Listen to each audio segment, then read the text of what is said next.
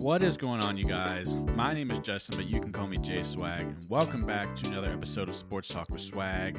Appreciate you stopping by, giving a listen here. Uh, we got another installment of the hunt for the best sports city of all time. This is uh, part ten, the second second round matchup. Uh, last week we had Houston versus Minneapolis, and tonight we have Washington D.C. versus Detroit the nation's capital versus the automotive capital.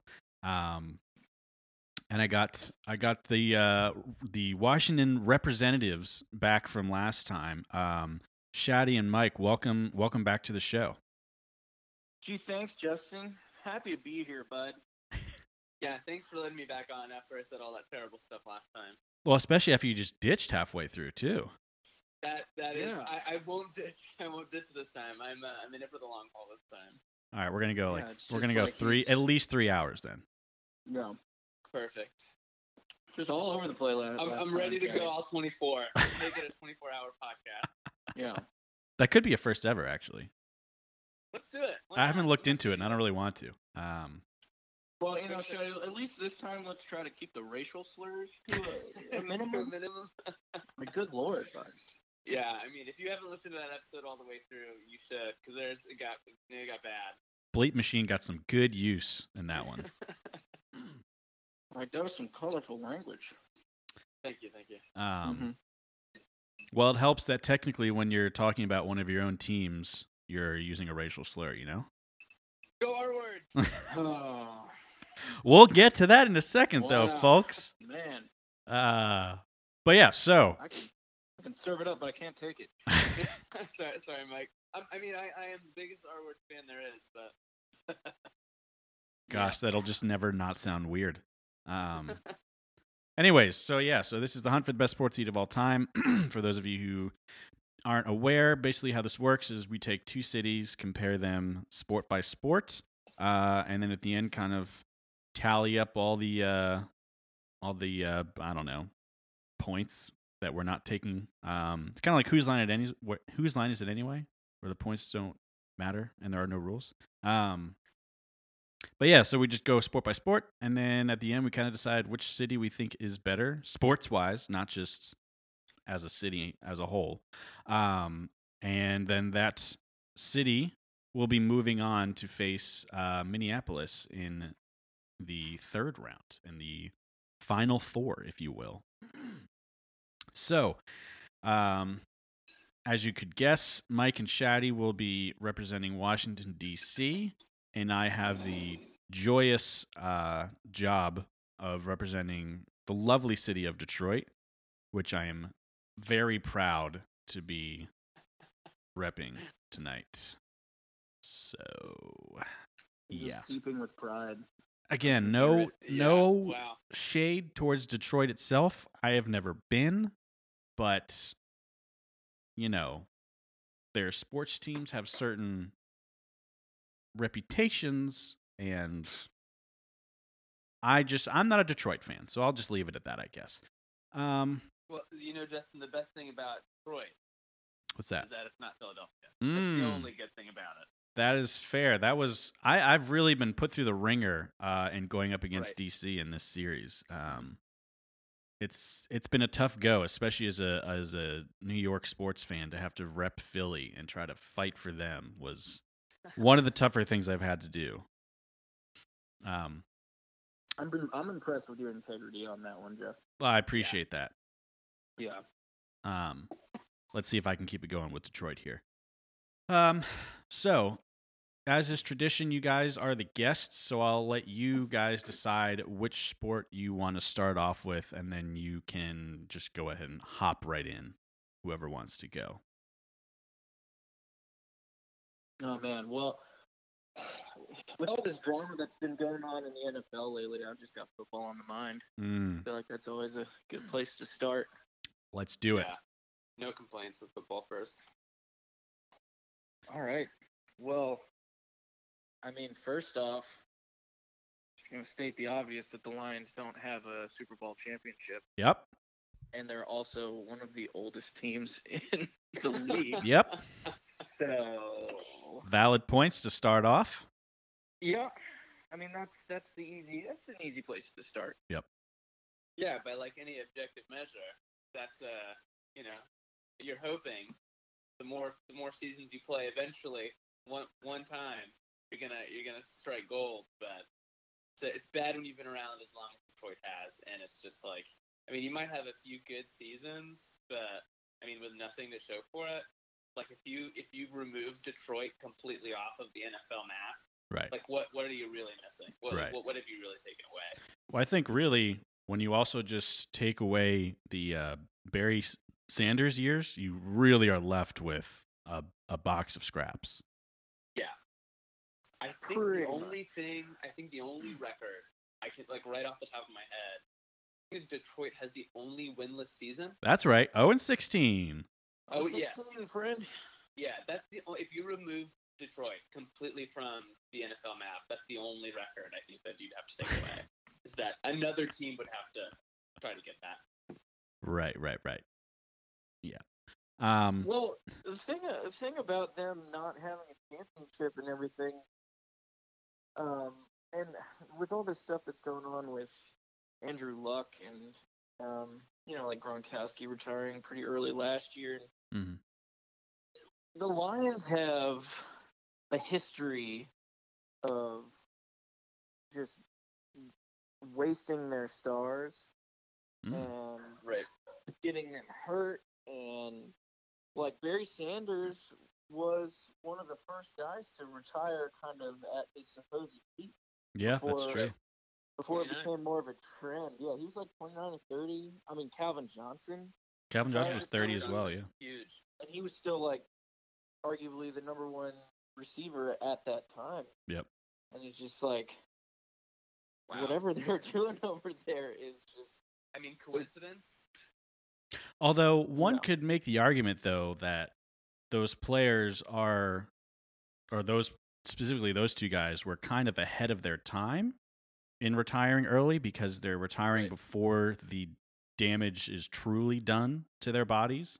Um just to kind of play devil's advocate there of, you know, I think I I, I can't speak for Barry Sanders cuz I wasn't around when he was playing, but I know for Calvin Johnson, he specifically retired, I think, mostly because of the injuries and just the pain that he was in all the time. Um, Right. so, you know, I I think mean, that that's usually that's the story for pretty much anybody who's retiring early and just sure, you know getting ahead of it. Which Yeah. you know I commend. I really do. Like I feel like the Colts fans have really just shown how kind of shitty they are about their response to Andrew Luck. Yeah, they're lucky we're not we don't have Indianapolis in this uh, bracket, or else that would be a, a big black mark on them. Yeah, Yeah. that's bad. That's really bad. But like, see, I'm I'm glad to see that these players like have more agency and are like, Mm. you know, taking control of their lives. But I feel like there are certain teams that just, I mean, like the Colts, not uh, doing a terrible job of drafting like O linemen for a really long time, yeah, and Andrew Luck being one of the most sacked or tackled quarterbacks for years. Yeah, like that's a Yeah. huge problem. That's on that's on the uh, organization. And i feel like the lions kind of have a similar issue mm, whereas they don't really protect their stars. Mm. Now, i mean that is coming from me a redskins fan who just watched like the entire offense get destroyed last year but Yeah. Well, and your team has gone through its uh, fair share of uh, players, specifically quarterbacks, going down with some pretty heartbreaking injuries. Yeah. Yeah. Yeah. I mean, aside from well, the obvious like Theismann and Right. and uh, Smith having those terrible injuries, but like aside from RG three, we we don't have a history of like drafting a franchise quarterback and then ruining him. Sure. Like we True. we're more our our uh, our MO is more of like let's get an established veteran Yeah. and like let him just And then let him bite the bullet. have have his golden years with us like and that never works out but Right. we're not really in the business of of uh ruining careers, I guess. True, true, true, true. In That the way fair. that I feel like the Lions have been. Right. Yeah, and I feel think. like- Go ahead, Shaddy. I was gonna say I feel like we covered a, a good bit about how this like the skins really have one of the most um, one of the most established presence in the NFL. Hmm. Um, not only in like history, but also winning three Super Bowl championships. Yeah. Um, a lot of iconic players played with the Redskins. So I just I feel like you know you have some iconic players who have played with Detroit, but it's kind of like the Allen Iverson thing, where Iverson played forever for the Sixers but never won anything. So Sure. Barry Sanders is one of the best to ever do it, but at the same time, like walking away with nothing is kind of like a shame, like a like a really a waste of talent that the organization couldn't put around, couldn't put the players around him to Yeah. succeed. So I mean, it just seems like when the Reds, when the Skins had the talent, they they really made the most of it. Yeah, it just seems like their main issue is just getting that talent. Yeah, it's just been it's it's been getting the talent and keeping and well, some of it is keeping that talent healthy. You know, that's been uh, a semi struggle. Um, but for, for the most part, it's a it's a you know a storied organization Mhm. with you know such a great past and you know obviously having some trouble now keeping you know building up our, our, new program but it's uh between them and detroit it just feels like uh apples and oranges Yeah, that's that's very true, and I think especially when you kind of look at the here and now, I think Washington definitely looks to have a brighter future ahead as well. Um, right I mean, Detroit just continually throws money at Stafford uh, in Yeah. monumental ways for, you know, lots of yards and lots of turnovers, and Yeah. not any. Uh, uh, has he brought them to the playoffs? oh that's a great question They, ooh, I feel like they've been in the very, you know, the very beginning of the playoffs and just haven't really put together much of a. Yeah, no i don't One. think they've ever i don't think they've ever been to the playoffs Is that even possible? with Stafford at least. With stafford yeah That's wild. I mean, the Redskins or if, have if at they least have been. he's never won a playoff game Yeah, Okay. pretty wild stuff. But you know, so that being said, I, I think, and then also looking to the future, um, I think Washington definitely has a brighter outlook. Um, and I, you know, it's still we're in the preseason, so it's hard to say how Dwayne Haskins will turn out. Um, even just in his first year, you know, it's hard to hard to judge a rookie quarterback, but definitely, I would say I would be more excited about the potential for him than what is left in the tank Right. for Stafford. Right. And if the if the skins play their cards right, I mean it's it's infinitely better. Like the most valuable asset in the NFL is a rookie quarterback on a uh, rookie quarterback on a rookie contract. Sure. So it, who's who's overperforming as opposed to kind of where the NFL is now, where any quarterback with some semblance of an okay season who can stay above 500, you know, Kirk Cousins, they're going to throw tons of money at. Um, and a lot of times it's these guys operating in a good scheme Mm, and then move, and then they're just like, all right, well, this is the guy we're going to pay him a ton of money. When it's probably better to look for somebody where you can rebuild around. So that's why I'm I'm really excited about Dwayne Haskins because he seems like he has that potential, and you can put him on a rookie contract instead of just let's bring in some guy who's who we think is awesome, and we're going to pay him way Sure. too much money. yeah. Yeah, definitely. Yeah, that's we've we've had problems with that. I mean, that's been the approach. I mean, all the way back to like, as far as I can remember, like Mhm. Mark Brunell. You know, like they he did well for like Jacksonville, and then they brought him over, and like right? I mean Donovan McNabb. yeah.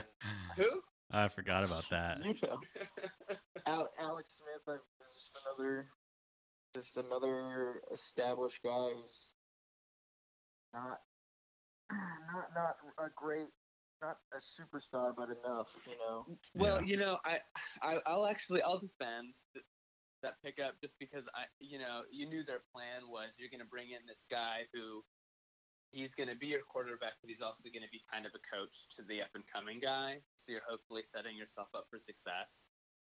So I, you know, I I don't hate that. And you're gonna you're gonna he was better than Kirk Cousins, and you're gonna pay him less than Kirk Cousins. So it seems like it It's seems true. like the right move. Yeah, they still paid him a lot.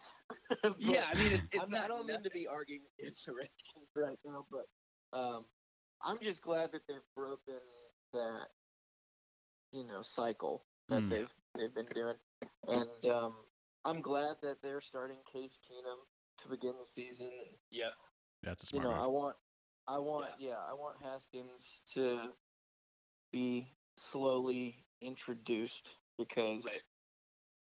It's like more often than not, if you thrust a rookie quarterback into a starting position right away, it's, it never works out. Mm.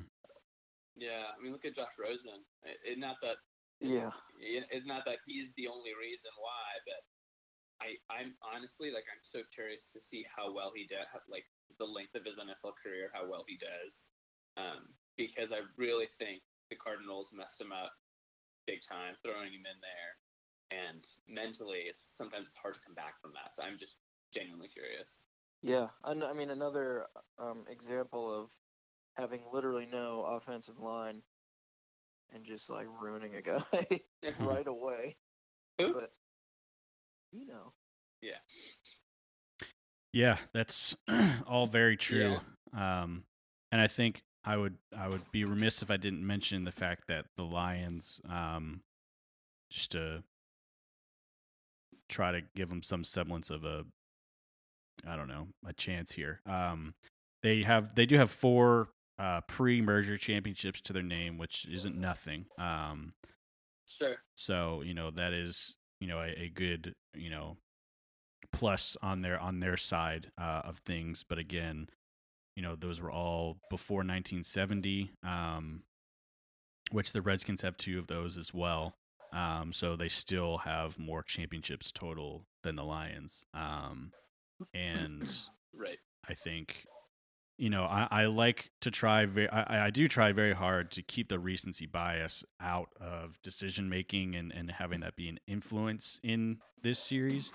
But it's also you have to look at the history of teams as well and see, you know, like I was kind of saying, after the merger, if you take out the Barry Sanders era, you really don't have a whole lot of winning going on for this franchise. Um, and like we said, you know, Right. had have not found much success under Matthew Stafford, but have decided to really ride him out, um, including through a the one and only winless season in, in NFL history. So Right.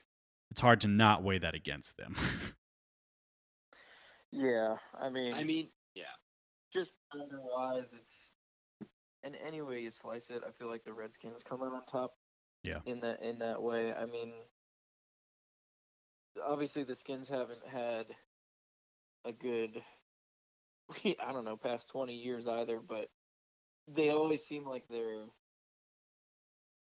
like coming up on something or like they're pushing the boundaries of like getting into a good area or they you know they're they're, they're drafting well now making moves and there's something to get excited about every season whereas I feel like the Lions have been so stagnant since they've got Matt Stafford and yeah. right.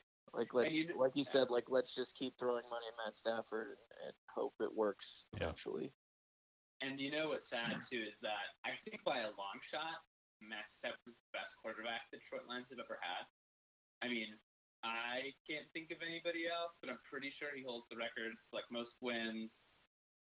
I think he's definitely like the Seahawks? longest tenured of any of their quarterbacks. But yeah, I mean, like See, and- I don't, I can't think of any other Lions quarterbacks.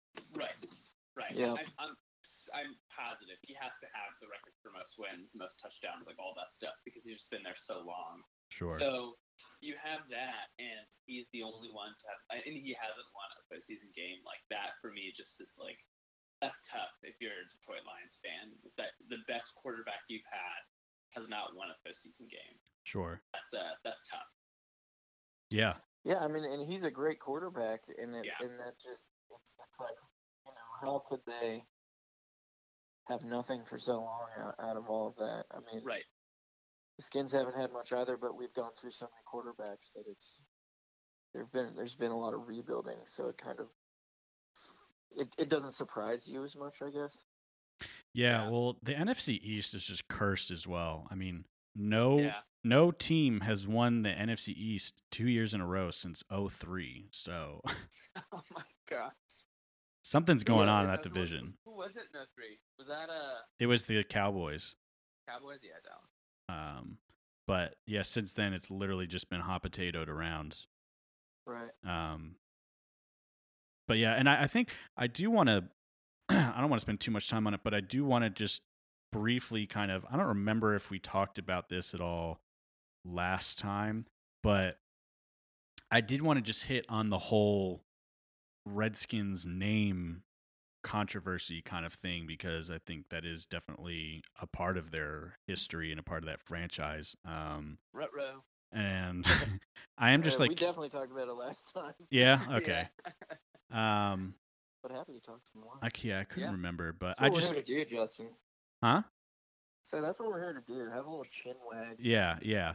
I, I I- I do think it's interesting too how I feel like it was a couple of years ago that there was all these meetings and votes and all this stuff going on about the Redskins team name and copyright and all that kind of stuff. And then it kind of all just disappeared and I have I haven't heard anything since and they're still the Redskins and they still have all the same branding and logos and whatnot. Um do you do you remember when that was happening? I I feel like it was right around when RG three got drafted Yeah. because like all of a sudden our team had a lot of hype around it. You know, it's Mm. getting a lot more press coverage, and like they, it's just like in the zeitgeist at the moment, and like people are just like, why are why are we still calling that team the Redskins? Sure. You know, Yeah. but like it, it Yeah. uh, because we've had we've been so mediocre for like 20 years. Like it's just I feel like it only when certain only when we start doing well, or only when something like RG3 comes along, do people start like getting more talkative about it. You Mm. know, which is super hypocritical. I mean, like that's that's pretty bad. If you only care about it, what you portray as racism because a team is popular, or you just notice it, like everyone knows what they're called. Sure. upset because it's like, oh yeah, I heard their name a bunch. Yeah, that's bad. Let's uh let's jump on this. And I think uh we're not that it's super unique to our age, but um, or our era, but you know, once once the skins fade back into mediocrity, like it went away. Yeah, and that's Yeah. what I'm saying. Like, if if the Redskins were winning Super Bowls and they were the face of the NFL, like, then this controversy wouldn't have gone away like it did. And I feel like, I mean, they may even might have taken steps to change the name by now if they were a good team. And like, it sucks. Right. That's Right. the way it is. But like, that's Right. what the NFL is going to respond to because with with the Redskins being kind of meh, like th- they don't have to cover them as much. Like you don't. Yeah. I I struggle to find highlights and stuff of Redskins games on any like media platform for like ESPN or Sports Center or Yeah. like Right. the NFL Instagram page or whatever. Like they just don't post about the. Redskins as much. And like, I don't know. Like I thought I was kind of like maybe I was just being crazy about it because I'm a Redskins fan and like I want to see highlights, even though you know they're going like five and you know seven and nine or something. But, Sure. like, I even when when they don't have to show highlights because the Redskins are like losing, then they can just kind of like hide it by like not Out of sight, out of mind. yeah Yeah. exactly like not posting not you know making videos but like Yeah. if they're if they're like in the hunt for a super bowl then there's just no way they can't cover them Yeah. you know Right. which means there's no It- way it'll you come can't back, talk yeah. about the name Yeah. It'll come back. So really, we just need the Redskins to do well. Exactly Josh. So- Bring back Joe Gibbs. oh god let that man rest Uh, They tried that in the early 2000s. Nah, I know. it back. Yeah, you know, the only time I really see skins highlights are when um it's other teams highlights and they're always playing against those The- skins. I, I don't know if Yeah. I Yes. if every fan feels this way, but honestly, honestly, every highlight seems to be like that team's best performance against the Redskins. I don't know what it it is. really, it's like who who was the last team to burn the skins? Like it was, yeah, let's like, let's feature that highlight. hey, and- that was like one of the. That's me being kind of like crazy about it too. Like, oh, is this their plan? Like to Right. just like run the Redskins through the mud until like they just change their name, or Yeah. like what's going on? Nah, Yeah. that sounds nothing like the NFL. It's it's vintage NFL to have votes and meetings when it's all in the press, and then as soon as people stop caring, they just stop putting Yeah. any effort in and let it keep happening. Um, which is Yeah. yeah, it's just very upsetting of how the NFL handles any controversy, really, uh, because they just make a bunch of PR moves to look good, and then once it's out of the press, they just stop and let it go back to happening again. Um, Right. Yep. except Also, for when it comes to was- weed. yeah. God. biggest Yeah, crime freaking- against humanity. right, right, right. This Yeah, Josh Gordon stopped. reinstated again. It's like, oh my god, how many times are we gonna go through this I know. Yeah. before y'all just figure it out? I also want to say that um, there was some coalition that had like the how the name was racist. The the, the Redskins name was racist. It featured in like a Super Bowl ad pretty recently. I can't remember if it was like Hmm, I want to say 2017. that sounds familiar.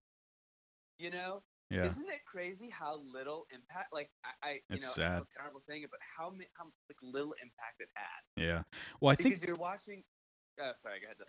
well, I, I I think part of it is just because like because it's a team name and they've been around since 1937. Yeah. It's just we're totally desensitized to it. Yeah, I mean, if you pitched it today, that team is not getting created. Right. Which I feel like You is know, all the it- all that you Right. need. yeah, Yeah.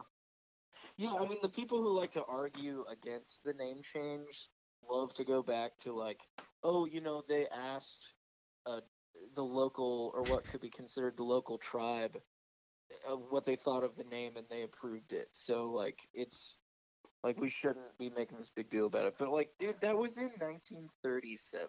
But Okay, also, like, yeah. They used a lot of words back then that were just acceptable that are not now. You know, Well, Like, it's they They the rule of thumb literally. as idiots. That was the word for it. Like, we don't do that anymore. You know? Well, yeah, and it's also just the same. It's like I don't think that. uh I think maybe. I mean, again, I don't know this, but it's also a possibility that when they were asking those people uh and got their quote unquote um permission to use it, is the same of how those same people quote unquote gave Christopher Columbus permission and the Americans permission to just take this land from them. You know what I mean? Right. I mean, I don't Yeah. think the fact that they gave permission or not was going to stop them from naming it what they wanted. to name Right. You know, like this. That's not the world that we live in. Like, and yeah, they probably just said yes because, like, What are you? what Yeah. does it matter? They're going to do what they want to do. Like, fine. Yeah. Just Name it. Like, I don't care. Just name it. Whatever you want. Well, they also So- got something recently too, as well. Like they've got a, they got like, I I remember, I just remember this so vividly. It's like Dan Snyder sitting next to uh, a Native American chief, and some announcement, uh, basically like how the chief was like, no, it's not racist. Um, Cool. And yeah, and I just I remember watching that and being like, ah, that, that feels weird. Yeah. You know, where's the red dot on this guy? You know, from the sniper across the street. It, it really it felt so off, and you know, I I it's it's a really it's a really bad situation Yeah. because today no one says that name and and is, is being racist. Like no one is saying that name now as a derogatory or racist term Sure. but in the past it's always been used that way. So the difference now is can you separate the intention of harm in the past from the fact that that name really doesn't do quote unquote real harm today, but at one point it did. Mm. So are you able to do that? Are we able to do that? And if you are, the name's fine. But if you aren't, then you. So I, you know, it's a really tricky situation. Yeah, I agree. Um, I think we should. I think we should leave it at that. Um, I think we definitely covered all that we could with uh with those football teams. So let's let's uh s- smoothly transition here over to let's do some baseball. Uh, just a question for you: Are we are we gonna decide after each sport whether or not we're taking the Skins over Detroit? We can kinda just kinda Do it on our own heads, okay. and then we'll kind of tally it up at the end. I Um, like it. Yeah. So let's see. All right. So for Detroit, we have the Tigers. Uh, again, one of the oldest uh, franchises in that league. Um, they have four World Series titles to their name, um, 16 playoff appearances in total. Um, they are above 500 if for their uh, combined overall regular season record uh, just below 500 in the playoffs. Um, and then they got a bunch of award winners, 12 MVPs, a couple Cy Youngs, a couple Rookie of the Years, that all that good stuff. Um, they've had some uh, big names like Ty Cobb, who's one of the considered one of the best hitters of all time, um, on their team, and you know Miguel Cabrera, Justin Verlander, guys like that come through the organization as well. Um, I think overall uh, a pretty respectable franchise uh, that has been around for the long haul. Um, I will say it's surprising for having been a franchise over a hundred years and only having 16 playoff appearances. Um, but they do have four World Series titles, which is is very respectable um, in the MLB, especially Right. when you kind of consider you have the Yankees and Cardinals, and then it's kind of everyone else. Um, Yeah. So, yeah, definitely, I think a very respectable franchise. Uh, again, when you kind of look recently, they haven't had a whole lot of success in this decade, but um, historically, um, you know, a pretty respectable franchise. Um, but yeah, and then for the Nationals, just statistically speaking, because I have it in front of me, they have one World Series title uh, to their name, eight playoff appearances in total. Um, sitting at 47% in the regular season, uh, just under 40% in the playoffs. And then they also have a couple of awards, four MVPs, a couple Cy Young, stuff like that. Um, and they have Is that including Montreal? that is no, so that is including just the recent The move original back, and then when they were the yeah. Senators from like Right. 1900 and 1960. Um, right. And then I'm trying to think. I honestly can only think of like recent big names that have come through that team. Obviously, Bryce Harper is the first one that comes to mind, but then you have guys like Ryan Zimmerman um, as well, who was kind of a mainstay on that on that team. Um, but I'll, I'll, I'll let you kind of I'll let you guys kind of talk more about about the Nationals slash Senators there. Yeah, so I mean, it's it's kind of tough to compare the the Nationals as they are now to the Tigers.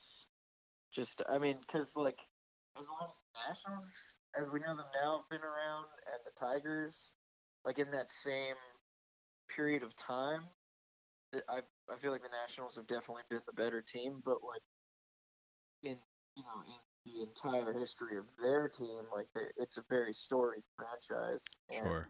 like you said, for for um, World Series titles, uh, they haven't won one in a while though. I don't think, right? Um, I know they've played in a couple World Series. Let me. They've been there, but No, it- yeah, it's- won It's one. been a long time. I think like 1940. Hmm. Yeah, They played in the 2008 one. Oh man, I can't remember. Yeah, they 2000 play. Uh, they lost to the Cardinals. That's what it was. Cardinals 2008. That's right.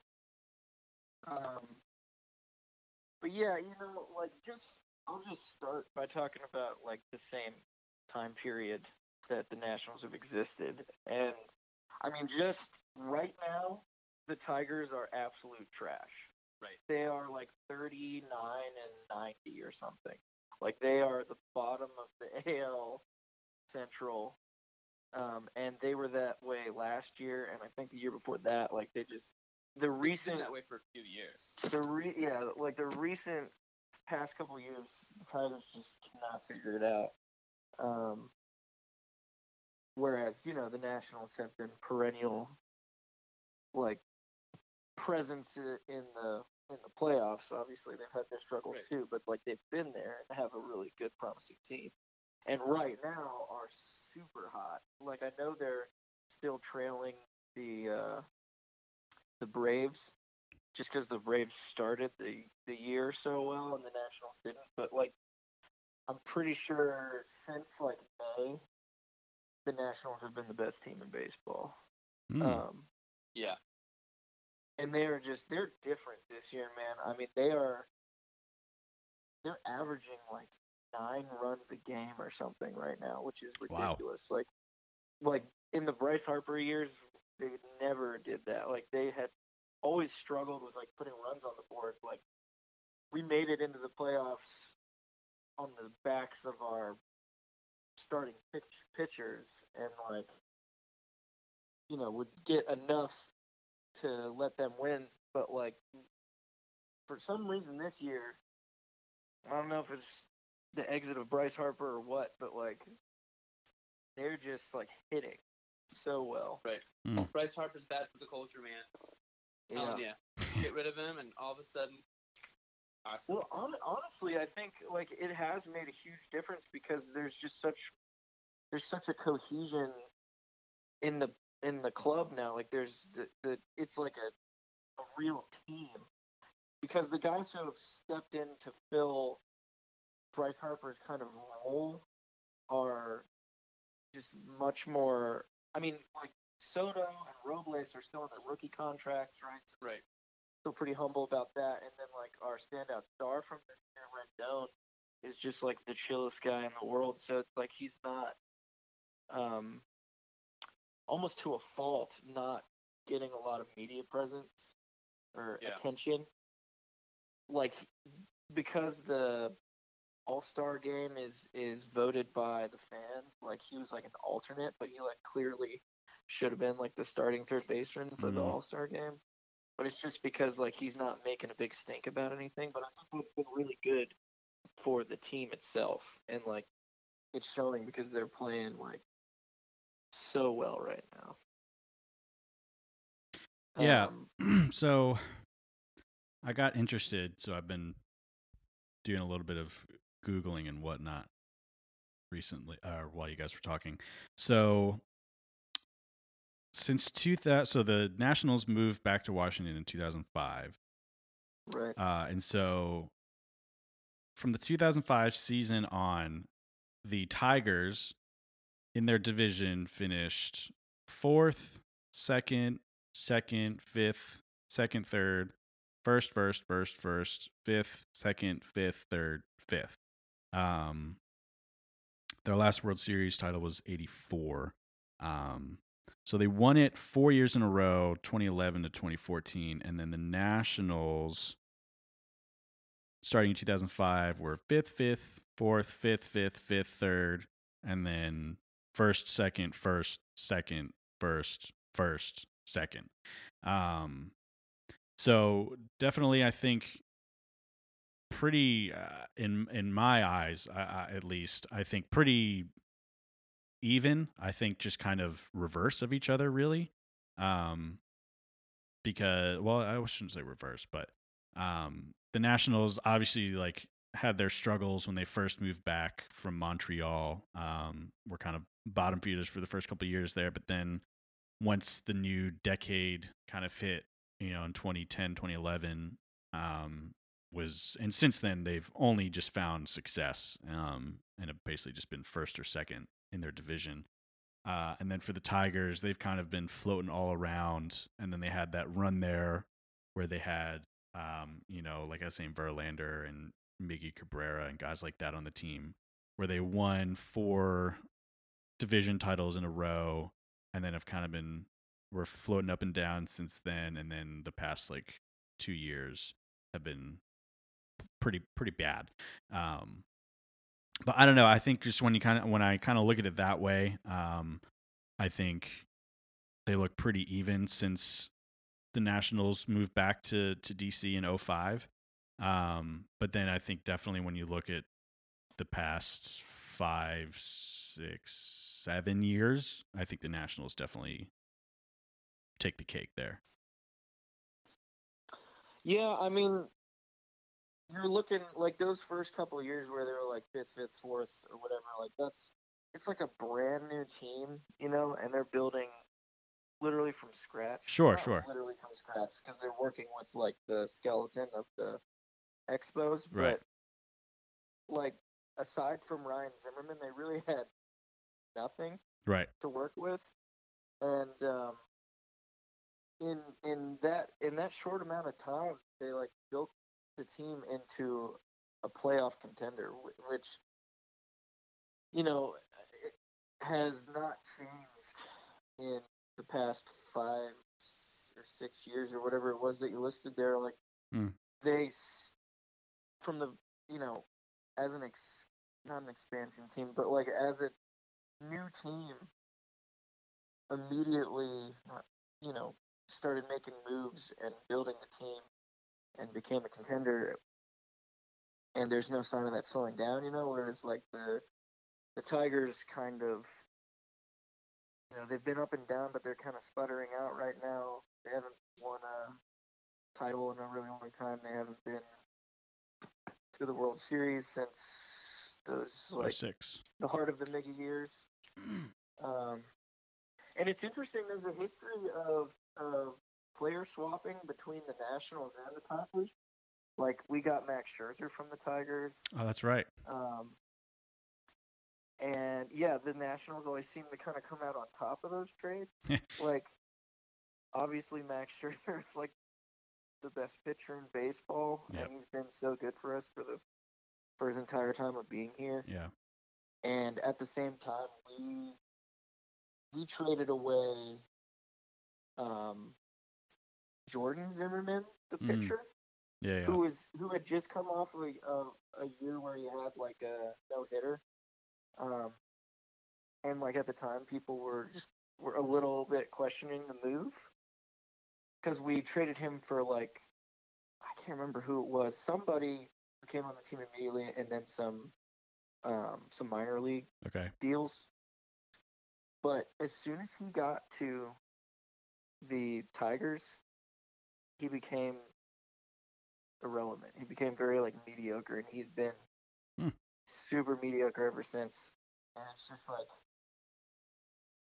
I see the same thing kind of happening with them trading away Verlander. He goes to Houston and wins the Right. championship with them, and like, what did they get out of that deal?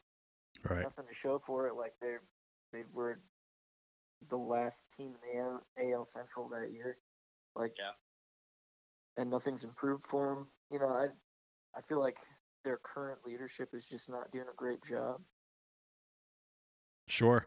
Yeah. Um, and I think, I think something definitely to mention, uh, um, you know, I think for the Nationals and kind of being able to build this team that they are at now, um, I I think definitely having two number one picks definitely helps. Um, and both of those, you know, definitely playing out pretty well for them. I mean, obviously they have since you know parted ways uh, with Bryce Harper. Uh, Is is Strasburg still on the team? Strasburg, yes. Okay. So they parted ways with one of them, obviously, since, and which I think most of us can agree was a, a good decision for them. Um, but, you know, having those two first picks and them both pan out uh, and definitely bring them success is a huge help to them. Um, and, you know, obviously, huge kudos to their scouting team and their front office for, for spotting those guys and, you know, quote unquote taking the chance on them because the amount of number one picks you see not only in the MLB but in any sports league to that just don't pan out at all um, is quite astonishing. So they definitely knew what they were doing with those picks, and it, it definitely helped helped them out in the long run.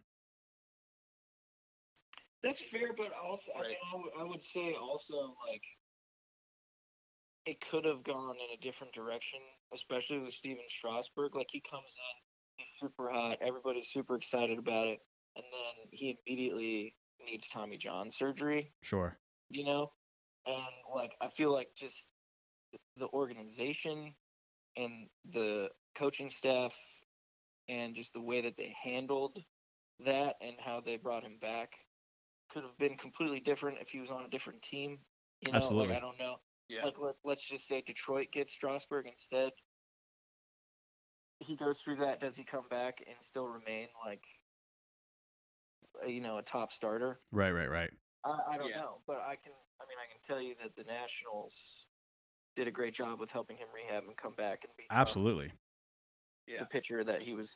You know, we had hoped that he would be. You know. And not Yeah, only did they have the Sorry, go ahead, not only did they have the patience, you know, to kind of wait that out um, and have him develop into that that you know great pitcher that he is, but also you know to a certain extent you have to do some convincing to the player as well uh, to not rush back. I mean, I know ultimately like the franchise and the team, you know, and the you know front office and manager make the final call on who plays and who doesn't.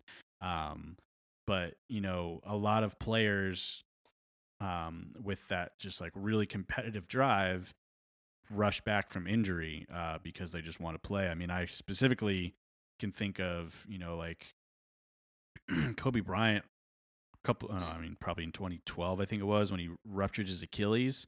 Um, you know, really tried to rush back, and especially at you know at advanced age that he was, and his career was never really the same after that. Um, I mean, he was obviously getting older as well, but rushed back, and he was like, you know, I'm just too competitive. I want to get out there the floor and play. But you know, again, to Strasburg and the Nationals front office, to their credit, worked it out amongst themselves and uh, were able to you know rehab him the right way, give him you know pitch limits and whatnot, and then really be able to work him back and develop him into um, a, a great pitcher. Um, and uh, to my knowledge, I don't think he was ever publicly upset with it or made any comments against it. I don't know if you guys know about that, but No, I don't think so. No, I don't I think remember he was with the program on that one. yeah, so that's you know I think that's definitely a big you know plus for the Nationals there of it just it just a situation that like you said really worked out well. It could have gone a, a whole lot of other ways, um, but you know for the Nationals it really worked out to their to their advantage. Yeah. and, oh, go ahead, Chad. You have a- Yeah, I was gonna say, uh, Mike, this is kind of your specialty on baseball, um, but I will say, like from just a trust barometer kind of standpoint, like who would, what team would you trust, for example, to like rehab a player like that? Like right now, it would seem like the Nationals. Like, what team would you trust to win, or would you bet on to win the World Series in the next five years? And it just seems foolish to not bet on the Nationals. And I don't want to put too much stake on which team is a better sports city based on like a future potential win. But the Nats just have been trending upwards for so long now. It's definitely Like, you have to consider it. Yeah. Oh, absolutely. You got to consider it because it's just like right now, the Nationals seem like one of the top five most trustworthy, stable teams, and I, that's really tough to do in professional baseball. Like consistently being a very good team. Well, And It I is think tough. And oh, oh, just a little bit more about like them coming to DC and Hmm. like getting established. It was it was tough to even bring baseball back to DC because the Baltimore Orioles ownership pushed back majorly on it. Oh, I'm because they sure. didn't- They didn't want another team taking up uh, TV time yeah, it's like, a huge part of their market. in in the area. So they they made it like super hard, and we the they reached a deal where the Nationals have to pay the Orioles ball club like a ridiculous amount of money just to share that space. And Really? actually, like they're in court right now trying to Yeah, finally like get out of this deal. Like it's been kind of Wow. in and out of the news, but like the the Orioles organization was kind of sapping money out of the Nationals organization from the very beginning. Jeez, I had no idea. So like even like with that kind of hamstrongness, Hmm. they were still able to like acquire great players and build a good team, and it just I'm happy that it's it should be coming to an end pretty soon.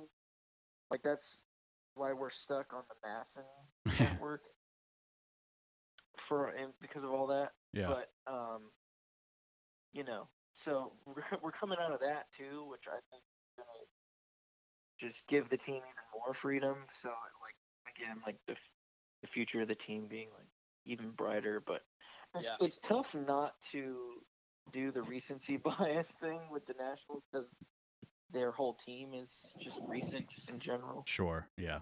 Yeah, the Nats are, are a tough one because there's really not a ton of history to go off of. So really, I'm I'm I think it matters a lot when you're comparing the Nationals to other club baseball clubs. Is basically like what's the future because the Nationals could be terribly mismanaged, and you know they have every excuse to say, well, you know, the DC fans would have supported the Orioles. It, you know how quickly we would have moved to the Orioles had the Nats been bad for a consistent amount of time. So I don't know. I feel like you know when you compare the Nationals to other baseball teams, you have to look at the the, the future because that's such a big part of how the Nats have been managing the, the team for so long. Very true. Very true. Well, cool. Yeah. I feel good about baseball. Do you have anything? Do you have something else you want to say? I don't know. I mean, I would just say I feel like we leaned heavily on the Nationals there and didn't talk as much about the Tigers. But like the Tigers are a pretty you know storied franchise, and they do have World Series and and things like that. Um, but the Nationals, if you include the Expos and the Senators, um, also have like a pretty solid history of baseball. You know, like Mhm. maybe it wasn't all in DC, but the franchises together, you know, had their uh, postseason times, and they just and, and very strong fan bases all the way through. But um, but yeah, I mean, I, I did I didn't want to just like take over the whole conversation and not let you have any word on Detroit, Justin. It's yeah, it's tough because you know, you guys are both DC fans, and I, uh, you know, have very limited knowledge on Detroit, and I've done the research that I can.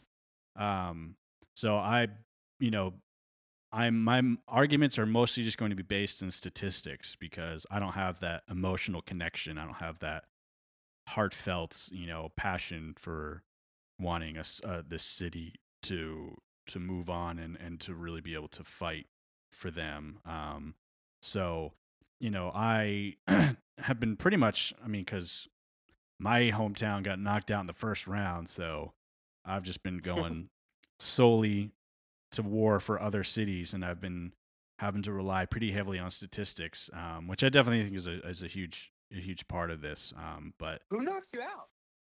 Boston, Oh, shoot. Yeah, it's a real tough first round matchup. that's Yeah, that's uh, because New York is one of the greatest sports cities out there. Right, and Like the only better one I can think of is Boston. I know it was yeah. How just wait, wait, how did it get paired up right at the beginning? I feel like that's like a. It should be like the one seed versus the sixteen seed or something. You know, like Yeah, so when I was setting this up, I decided to just totally randomize it instead of seeding it because I just thought that that would make it more interesting. Um as opposed to just the first couple matchups being really easy, you know, lopsided decisions.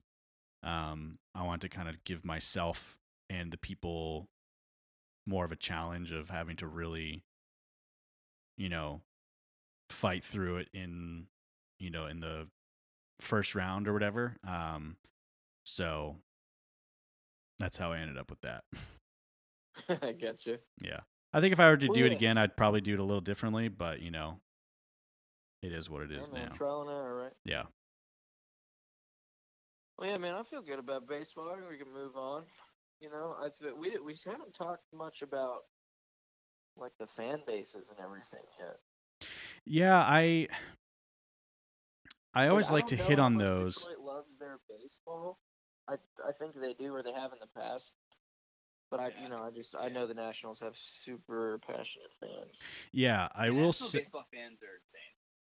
I think in general, I think Washington definitely has one of the better fan bases in general. Um, Yeah. I'd say you have like your your top tier, which is kind of like your you know your Seattle, your uh, Boston, and New York, um, and then I think like oh, and Portland as well, and then I think like right below that is the tier that Washington is in. Um, Yeah. because I think they have really passionate and um, resilient fans. Um, I think it's just, especially, I just keep, I think a lot of people, when you think of Seattle, you think of them as being just the ultimate sports fan base for all their sports. Um, so it's hard to, you know, kind of put someone in that same level as them. Um, but Washington definitely very high up there in terms of fan bases, um, especially when it comes to baseball. Yeah, I mean, you know, I having lived in Seattle and seeing the fan bases there, and being the fan base there, Hmm. um, they obviously like love soccer more than any other Yeah. place in America, and um, you know they love their Seahawks too. Uh, Yeah. the Mariners fans for sure during like the height of Ken Griffey Jr. that they were just absurd. But like, you know, when I lived there, it it wasn't um, it, it didn't stand out to me as like more dedicated than any other team that I, I watched games mm-hmm. with. Um, but, but so that's the thing too about like Seattle and also Portland and some of these other smaller markets like Charlotte, where like they have you know two teams to to root for Mm-hmm. Or three teams. Like they, I've, it it seems when there's one or two sports to choose from, everybody just gets behind that team no matter what. Like it's not it's not thinning the pool of fans as much. That makes any sense. They're like Yeah, I see your point. just. uh, Just you know, Portland, Portland also a huge soccer town, but that's because they have the Trailblazers and the Timbers, and that's it. you know? Right. It's like, and they're right next to Seattle, which is also another huge soccer town, so they're gonna like be big rivals. But um, DC being having every single sport you can think of, um, and still showing out for all Right. four or five sports. Um, well, I don't know. Speaks speaks to And me you know, a little I- I- there. I agree, Mike. And I also say like DC is like not a bad soccer town either. And I know like Oh, soccer no. kind of is soccer is kind of like the the minimum um kind of the minimum sports product right now. It's Mhm. like not everybody has it and you can kind of judge how passionate a sports city is by how much they care about their soccer team. Like Atlanta's a great example. Atlanta's a great sports town too and they are so like they love love love their soccer team and they sell out mercedes-benz stadium all the time Yep. um, which is insane so um um actually guys hold on one second Yeah, I mean, I can see where Shaddy's going with that. You know, like the the DC United fan base is also super strong. And, oh yeah, I mean, we talked about this last time. I guess Shaddy missed that part because he had already checked out. But um, wait who me yeah, you bud, Are you back? You with us again? Uh, sorry i uh i had to uh uh, claire was giving me a call so i just uh need to decline Ooh, Sorry, see how that goes later. Text. But yeah, I mean, like the United might have the most MLS championships of any team. It does have the most. Yeah. Yeah, it does. It is the and the first few too. I will say. So they're kind of like the Green Bay Packers of the. uh Yeah. Yeah, that's a good. Like good. if we're talking Yeah. storied franchises in the MLS, I don't know if you can hear my air quotes there, but storied franchises like DC is is one of them. Is Yeah. maybe the one. You know. Yeah, and you know, as far as like MLS franchises that have had a stellar European player come play, DC is one of them. But also a stellar overseas player play as well as Wayne Rooney has played. Like that's pretty sweet. Like not a lot of teams have that claim right now. It's basically like Zlatan. Yeah, basically him. Schweinsteiger's been okay on Chicago Fire, but like really nothing to write home about. Yeah.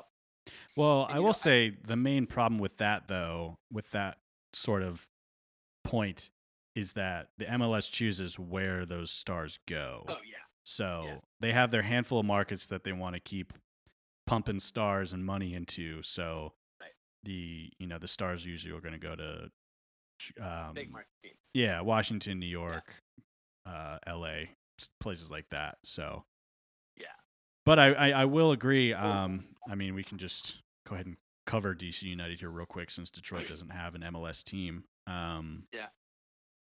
But yeah, definitely uh, one of the more storied franchises in the MLS. Um, I think when you think of the MLS, you think of DC United. I th- you think of the LA Galaxy and Seattle Sounders. Really, um, I think are probably Yeah. the big three.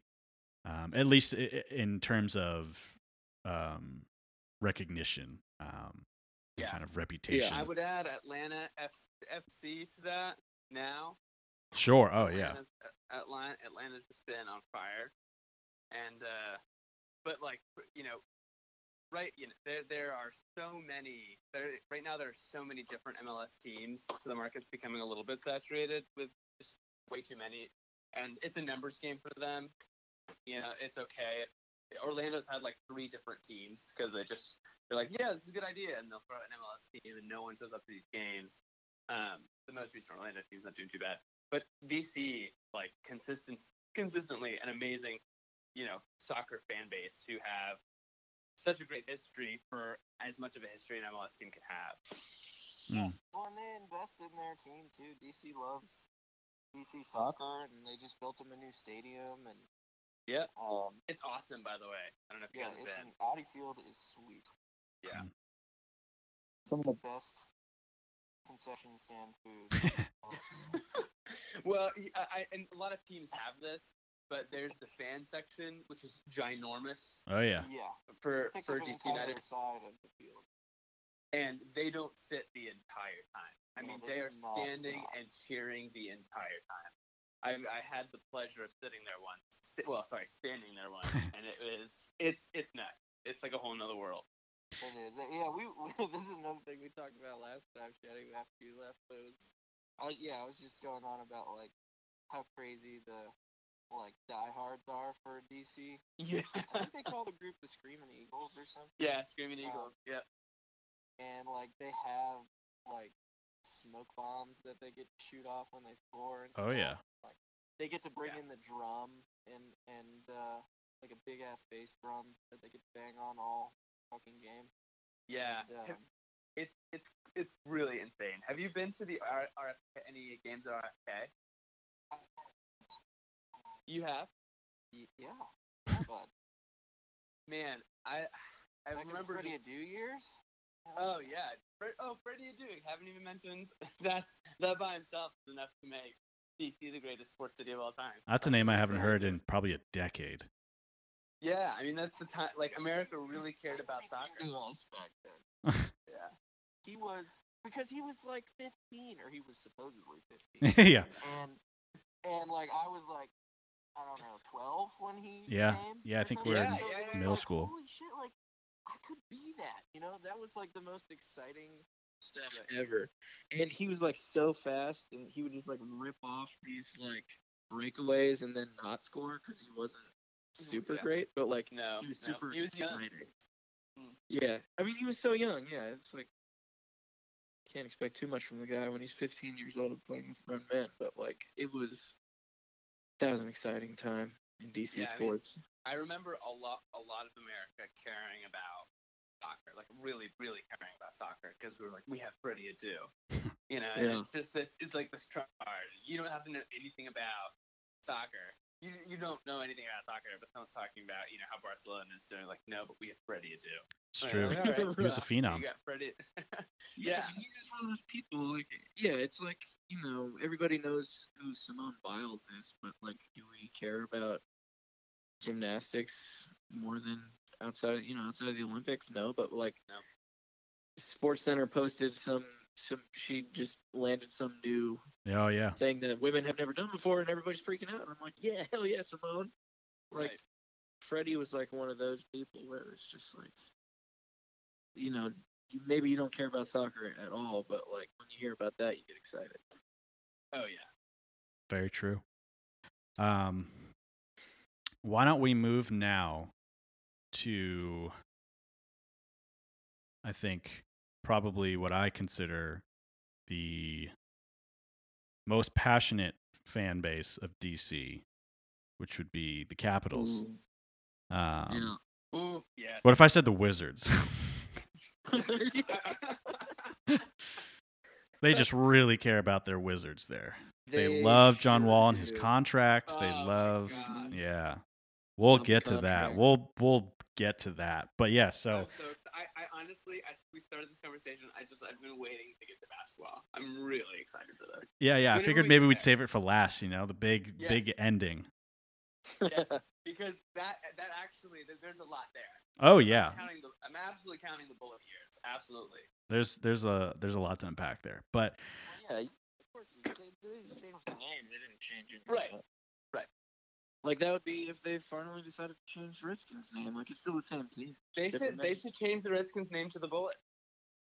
that you know why not? You know, You know, just go That for it. would definitely work out totally fine.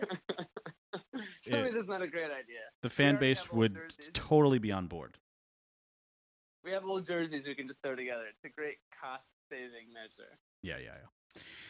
So, hockey. Um, Dude, this, I mean, this is probably the toughest or the most equal matchup that these cities have. you think? I think. I think it's kind of lopsided. Yeah. Uh, I mean, Yeah, Detroit has well- 11 Stanley Cups. well, yes. They're the mean- winningest American hockey team. If we're talking, you know, Stanley Cup. What- Whatever that. Whoever Lord means. Stanley even is. Going by the numbers, Mr. Numbers guy over here. I told you, man, I have no emotional connection to any of these teams. Yeah. And uh, I appreciate that. Might be working to your advantage, but um, Well, but, but well, it, it was up until now. right, right, right. Um, Do you so, yeah. guys know the mascot for the Detroit Red Wings? I don't. What's the mascot? With a tire with a wing on it. That's the logo. What's the mascot? Oh. I have no idea. It's Al the Octopus. So I think we should just go ahead and count this one for the Capitals because of that. Dude, some of these like fran- like some like not even just in hockey, but like in basketball as well. Like oh, some Oh, of the yeah. names and just some of the mascots that they have, I don't understand the connection that their marketing team made.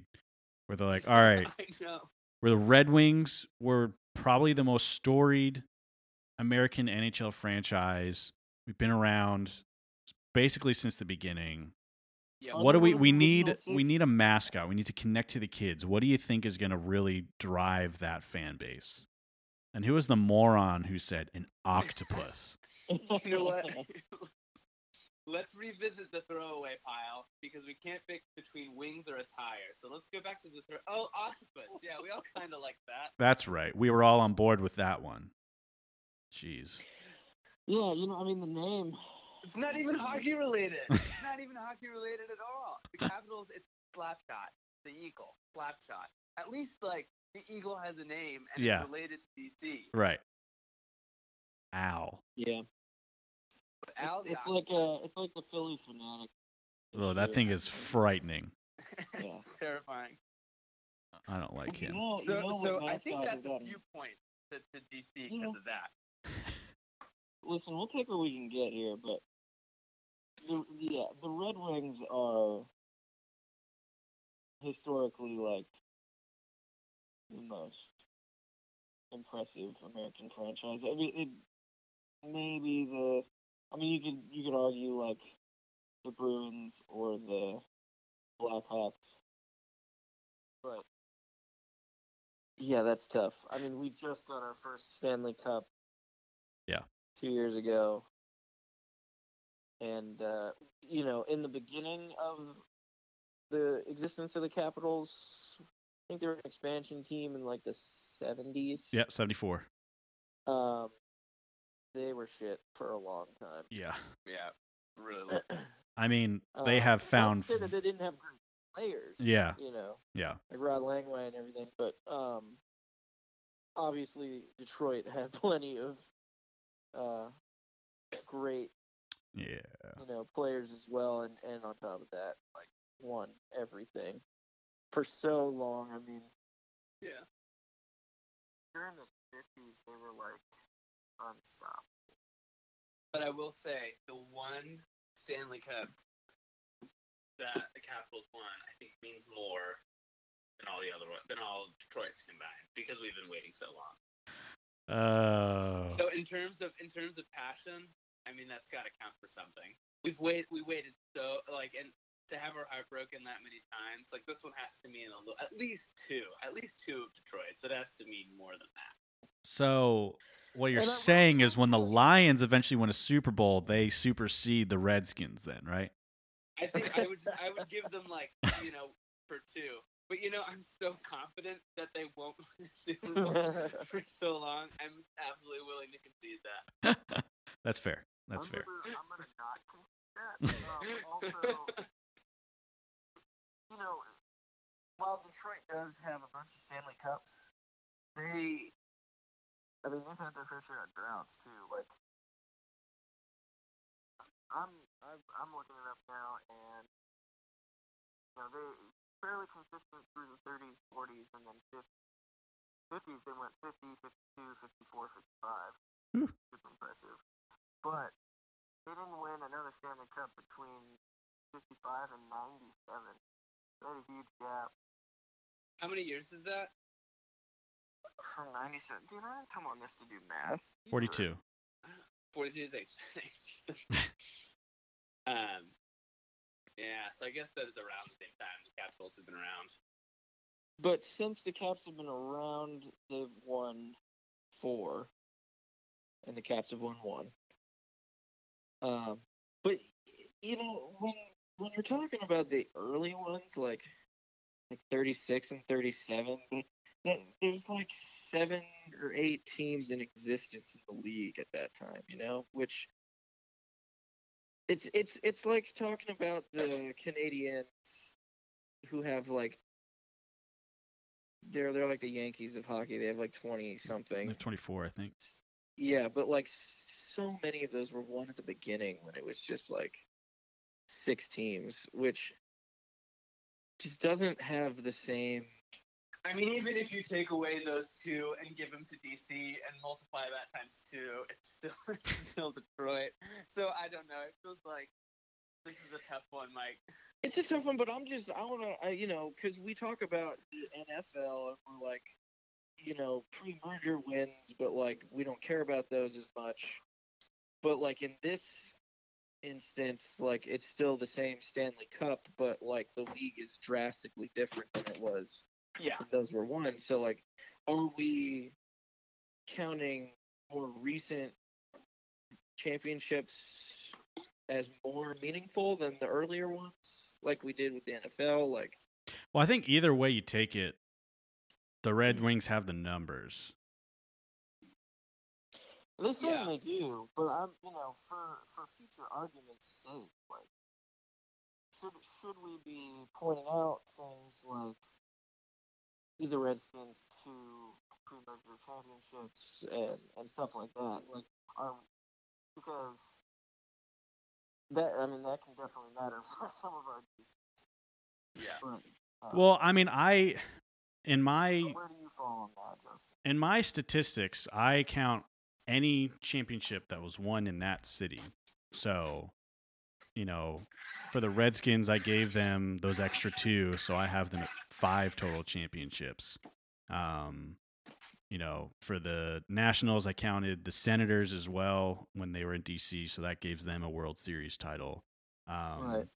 Stuff like that. So, I, I I think it's definitely subjective. Um, and you know, actually, last week when we were talking about Minneapolis versus Houston, I had Hunter on, and he obviously, as you may or may not know, uh, is a diehard Packers fan.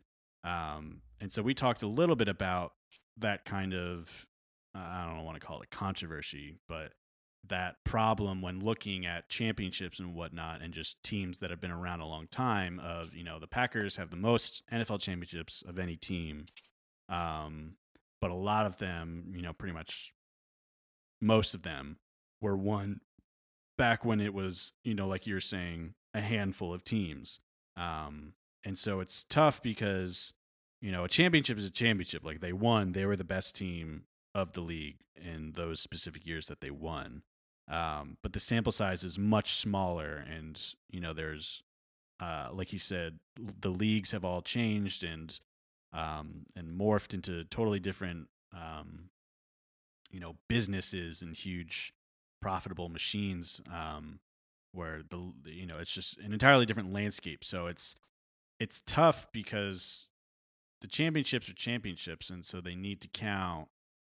But at the same time, you know, you have to think of what the league was looking like at that time that it was won. I mean, it's the same even when you look at like individual performances um, or players. You know, uh, when you kind of think of Wilt Chamberlain's 100 points in a game, um, and how that's one of the most untouchable records in sports history. Um, but Yeah. when you look at Wilt, just in general in his career and what he was doing back in that day, he was, you know, probably in the 98th percentile of height in the NBA. Um, and he was one of the most athletic players the league had ever seen. And, you know, he was hugely important to the league for transcending it and turning it into, you know, part of what it is now.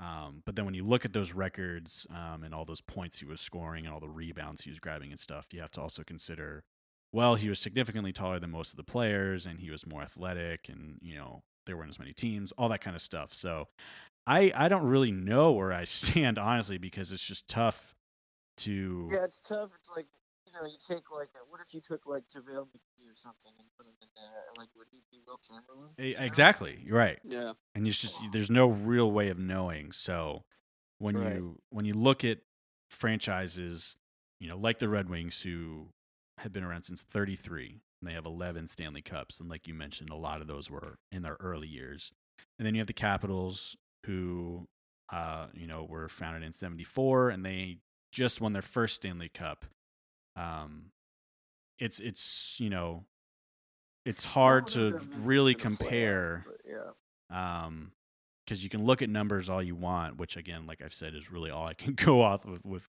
with detroit. Um you can look at numbers all you want but it's hard to then also know what the league was like in each year and you know what the you know how many teams there were and how tough the competition was. Because that's also you can even get into that whole argument with college football with strength of schedule and the rankings and everything. Um, Yeah. and you know these teams getting into the playoff and whatnot based off of you know a ranking. Um and then looking at the strength of schedule. I don't know. All that stuff all that being said um you know i don't really have a, a set kind of way of how i look at it but all that being said it's it's it's tough to kind of look at a franchise like the red wings who either way you look at it they're a, fran- a storied franchise um have a lot of history behind them. They have 11 stanley cups um but you know it's it's hard to kind of kind of weigh those and how valuable and important and hard those were compared to you know a team like the Capitals, um, or even you know like the Blues who just won, or um, you know the Sharks who made it a couple years ago. You know what I mean?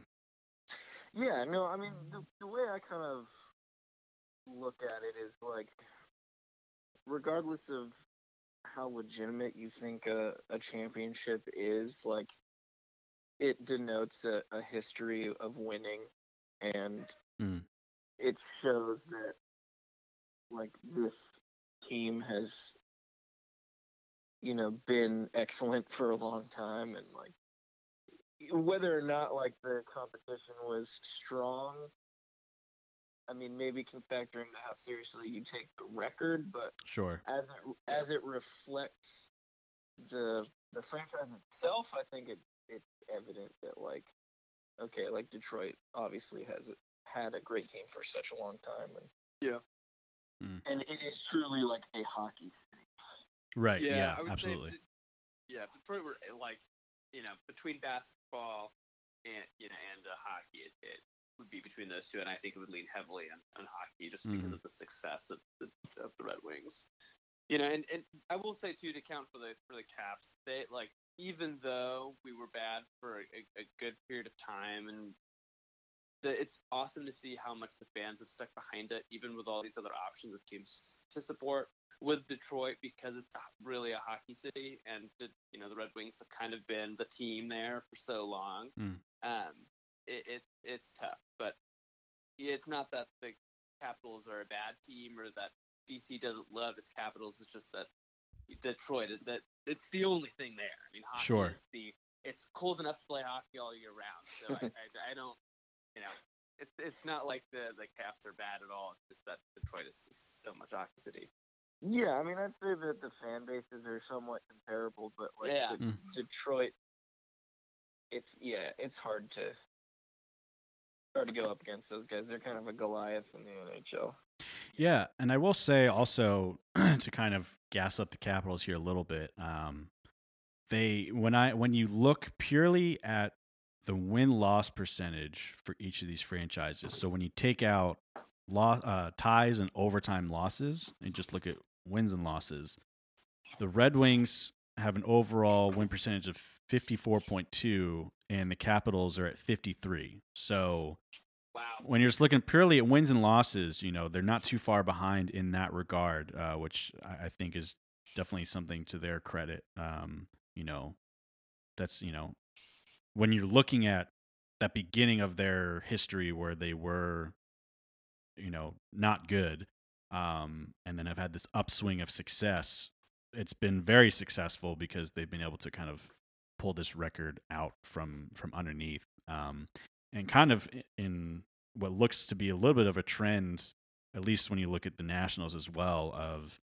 having, you know, early woes, but then being able to kind of, uh, you know, swing it the other way um, and have recent success. Um, I, I think the Capitals are right there along with kind of the Nationals in, you know, having sustained recent success pretty much since the turn of the decade and have a good outlook, you know, in the next five to ten years. Yeah, I mean, it's something that that be said for DC is that they've not found themselves in like a curse like Chicago, like with the Cubs Yeah. or the Red Sox had for so long, like or like currently the Indians or something like that. Like they have had certainly woes, but they've been able to overcome. You Mm. know, is hopeful, but um, yeah, you know, I'm I'm glad that you're uh, coming to our aid here just a little bit. Yeah. That's- Thanks. Thanks for the help, me. I, you know, I like, I always like to try to have it be as fair as possible. Um, and I feel I do much better at being an impartial mediator as opposed to kind of choosing one side and fighting for them. Um, but, and then also just when you look at both of these franchises, they both tout uh, players who are considered to be some of the best of all time. You know, with the Capitals obviously having Ovechkin, and the Yeah. Red Wings with um, Gordie. I don't remember how to say his name. I don't know if it's Ho or How. How? Okay, yeah. Um, I mean, those two names, I think, alongside Wayne Gretzky, are pretty much considered, you know, the god tier of hockey players. So Yeah, yeah. I mean, Detroit.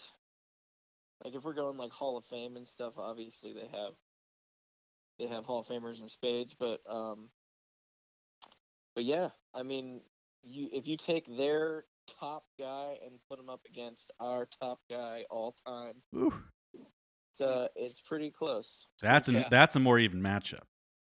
Yeah. Yeah, I, I like that. Can we do that one? instead? Yeah, I mean- I'll put I'll put Ovechkin or um Langway up against anybody, man. I think the thing that Gordie has over pretty much anyone is just how long he played too. I mean, oh yeah. he, he played into his fifties, I think, didn't he? Yeah, I mean, I don't, I wouldn't count Alex Ovechkin out of that realm. Oh no, definitely not. We're still in the midst of his prime. Yeah, and I mean, how many years has he had in the league now? Because he started when he was like 18, so he's already been in it for like shit. That's a long time. yeah, it's been a while. He's in his 30s now, right? I mean, Yeah, phew. so I I'm think him and Crosby sure, came into uh, the league right around the same time, right? yeah. So it's been a while. But uh, Rod Langway played for a super long time too. Mm.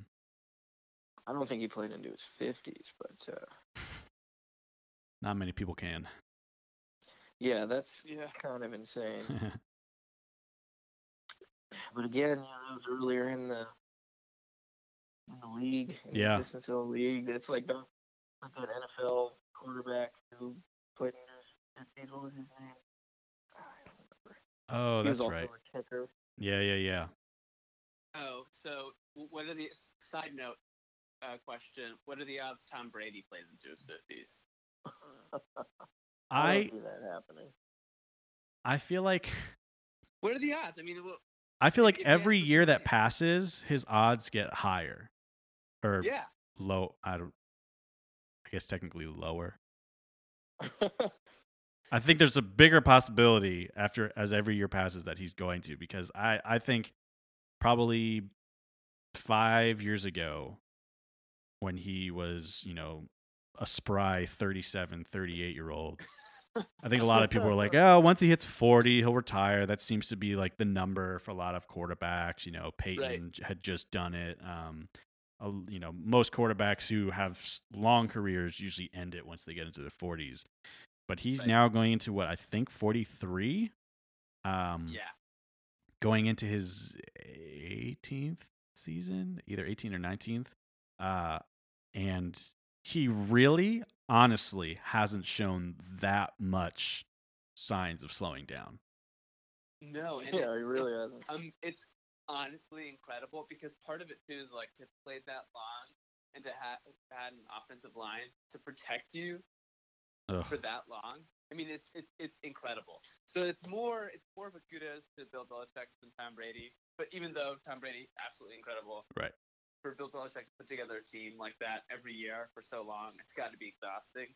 Yeah, I think I would put. I think I'd put a hundred dollars. I'd say a hundred dollars to play his fifties. I see him pushing it to like 46, 47 or something. I don't see him Mm, taking it all because- the way to 50.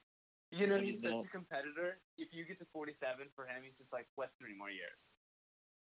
Yeah. No, dude, it's there's just no. I mean, I I I would not give Belichick as much credit as you are. I mean, I it, certainly he deserves all, a, a ton of credit Right. for everything that he's done. But like, it takes a special kind of person to play at that elite level as long as Tom Brady has. For I mean, almost just- 20 years. Just, I mean, just looking at all these young guys retiring before him, Yeah. like, I mean, Andrew Luck never had. Okay, if Andrew Luck had Bill Belichick, that that team is totally different. yeah, I mean, I mean, look at Drew Brees though. He's almost as old as Brady is. Like, he's still going, and he's he He's had pretty good protection, but not as consistent as. Yeah. as Brady. I mean, I'm I'm willing I'm willing to put hundred dollars. He plays into his his fifties. Yeah, well- we'll- I'll put that down right now. Let's, Yeah, we're making it official. yeah, absolutely. Wow. You heard it here says he first. Doesn't make it to fifty. On Sports Talk with Swag. Yeah, Yeah. hundred dollars. He makes it fifty. He does. And and I'm I'm saying no way. I'm saying yes way. I'm saying he wants to go down as the person who led to to fifty. I'm sure he wants to, Oh yeah. but I just I don't think it's gonna happen. Well, listeners, tweet at us. Who do you think is going to win this bet? Does Tom Brady make it into his fifties? Let us Yes, know. Absolutely. Um, but in the meantime, we'll keep comparing these two cities. Uh, let's move on. Let's move. Thanks for the hundred bucks, Mike. Yeah. Let we'll us- Let us move on to my bread and butter, into the real heavyweight champion of Washington D.C., which is the Washington Bullet Wizards and the Detroit Pistons. Um, I'll go ahead and just run down some numbers here real quick for both teams. Um, the Pistons moved to Detroit in 57. They have three NBA championships to their name, a total of 33 playoff appearances. They have a regular season win percentage of 48% and 57% in the playoffs. Um, they have eight Hall of Famers and a couple of uh, other records, accolades, awards to their name. The Wizards moved to DC in 73. Uh, as we've mentioned, they were originally called the Bullets then. Uh, they have one NBA championship to their name. They have 22 total playoff appearances, regular season win percentage of 45%, and the same in the playoffs. And they have two NBA Hall of Famers. Now, I don't want to say that the Wizards are one of the worst NBA franchises. but I might say that the Wizards are one it. of the worst NBA franchises. Dude, how could you say that? I- Don't do it. I you, know it's when you so listen. Give, give me give us why. We need to know why. I I. I consider myself a pretty big NBA fan and a, and a Yeah. decent NBA historian.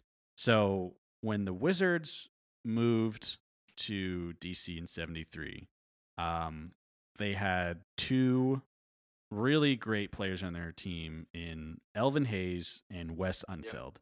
Um, two names that any casual fan has never heard of. Um, but definitely, you know, should have because Elvin Hayes is in the top 10 for most points scored of all time in the NBA in an NBA career. Um, Dude, my bedtime stories were about Elvin Hayes. What are you talking about? well, you were in DC and that helps. Um, but you know that that those that duo helped lead the Bullets to their one and only uh, NBA title, and they were consistent, um, you know, perennial playoff teams when they first moved there. Uh, but then once you kind of get out of the '70s, is really when their problems started hitting them, um, and were towards the bottom majority of the time. They had some hot flashes here and there with, um, you know, uh, shoot, uh, Jeff Malone and Chris Webber for a little bit there. Uh, they had probably their best team in recent memory back in 06 with Gilbert Arenas and Hey, Antawn Jamison, uh, DeShawn Stevenson. Brendan Haywood, guys like that.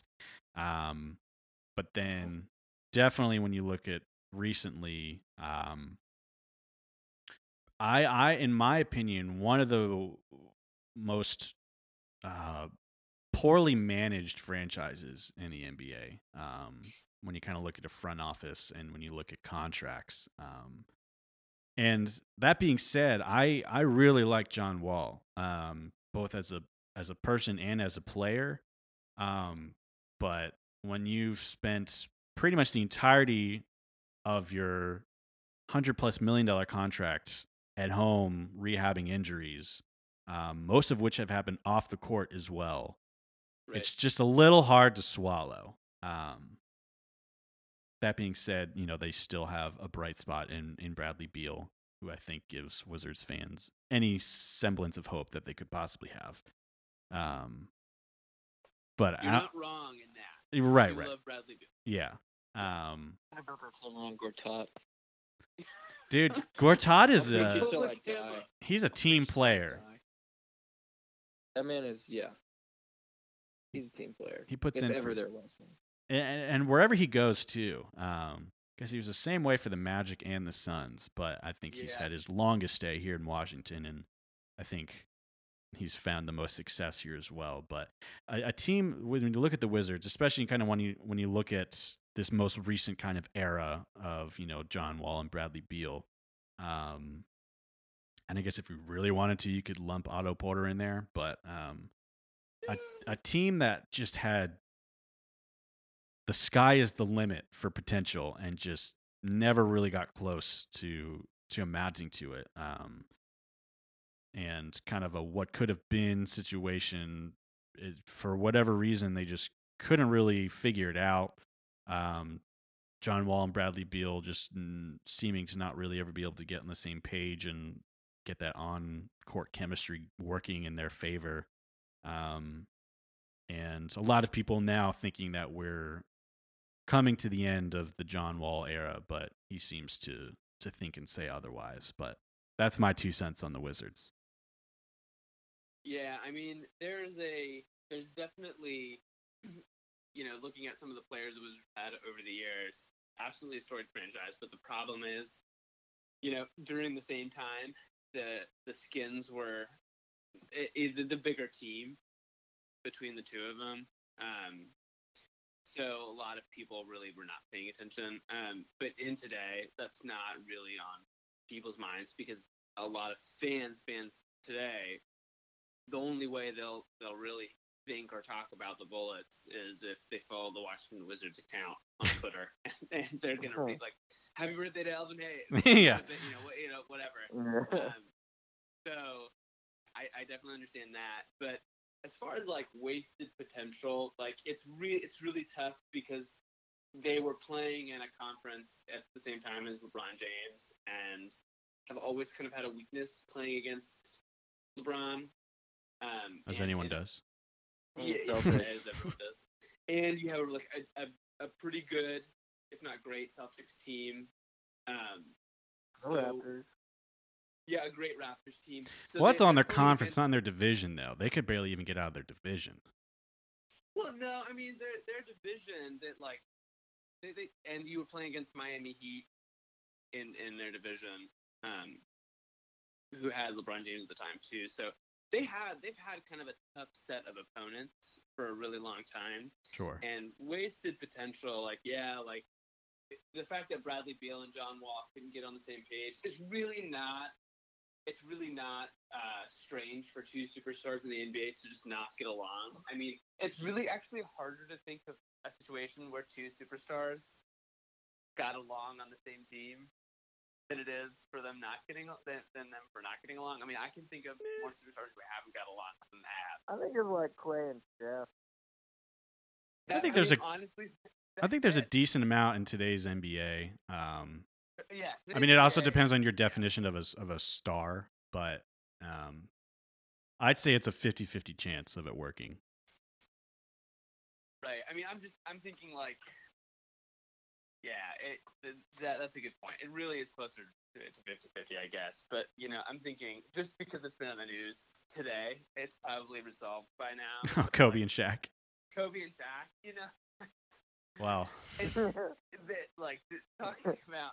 Also, talking about one of the greatest spin zones of all time, are we really to believe Kobe Bryant was a good leader? And he's like making himself out today to be like this awesome like leadership guru.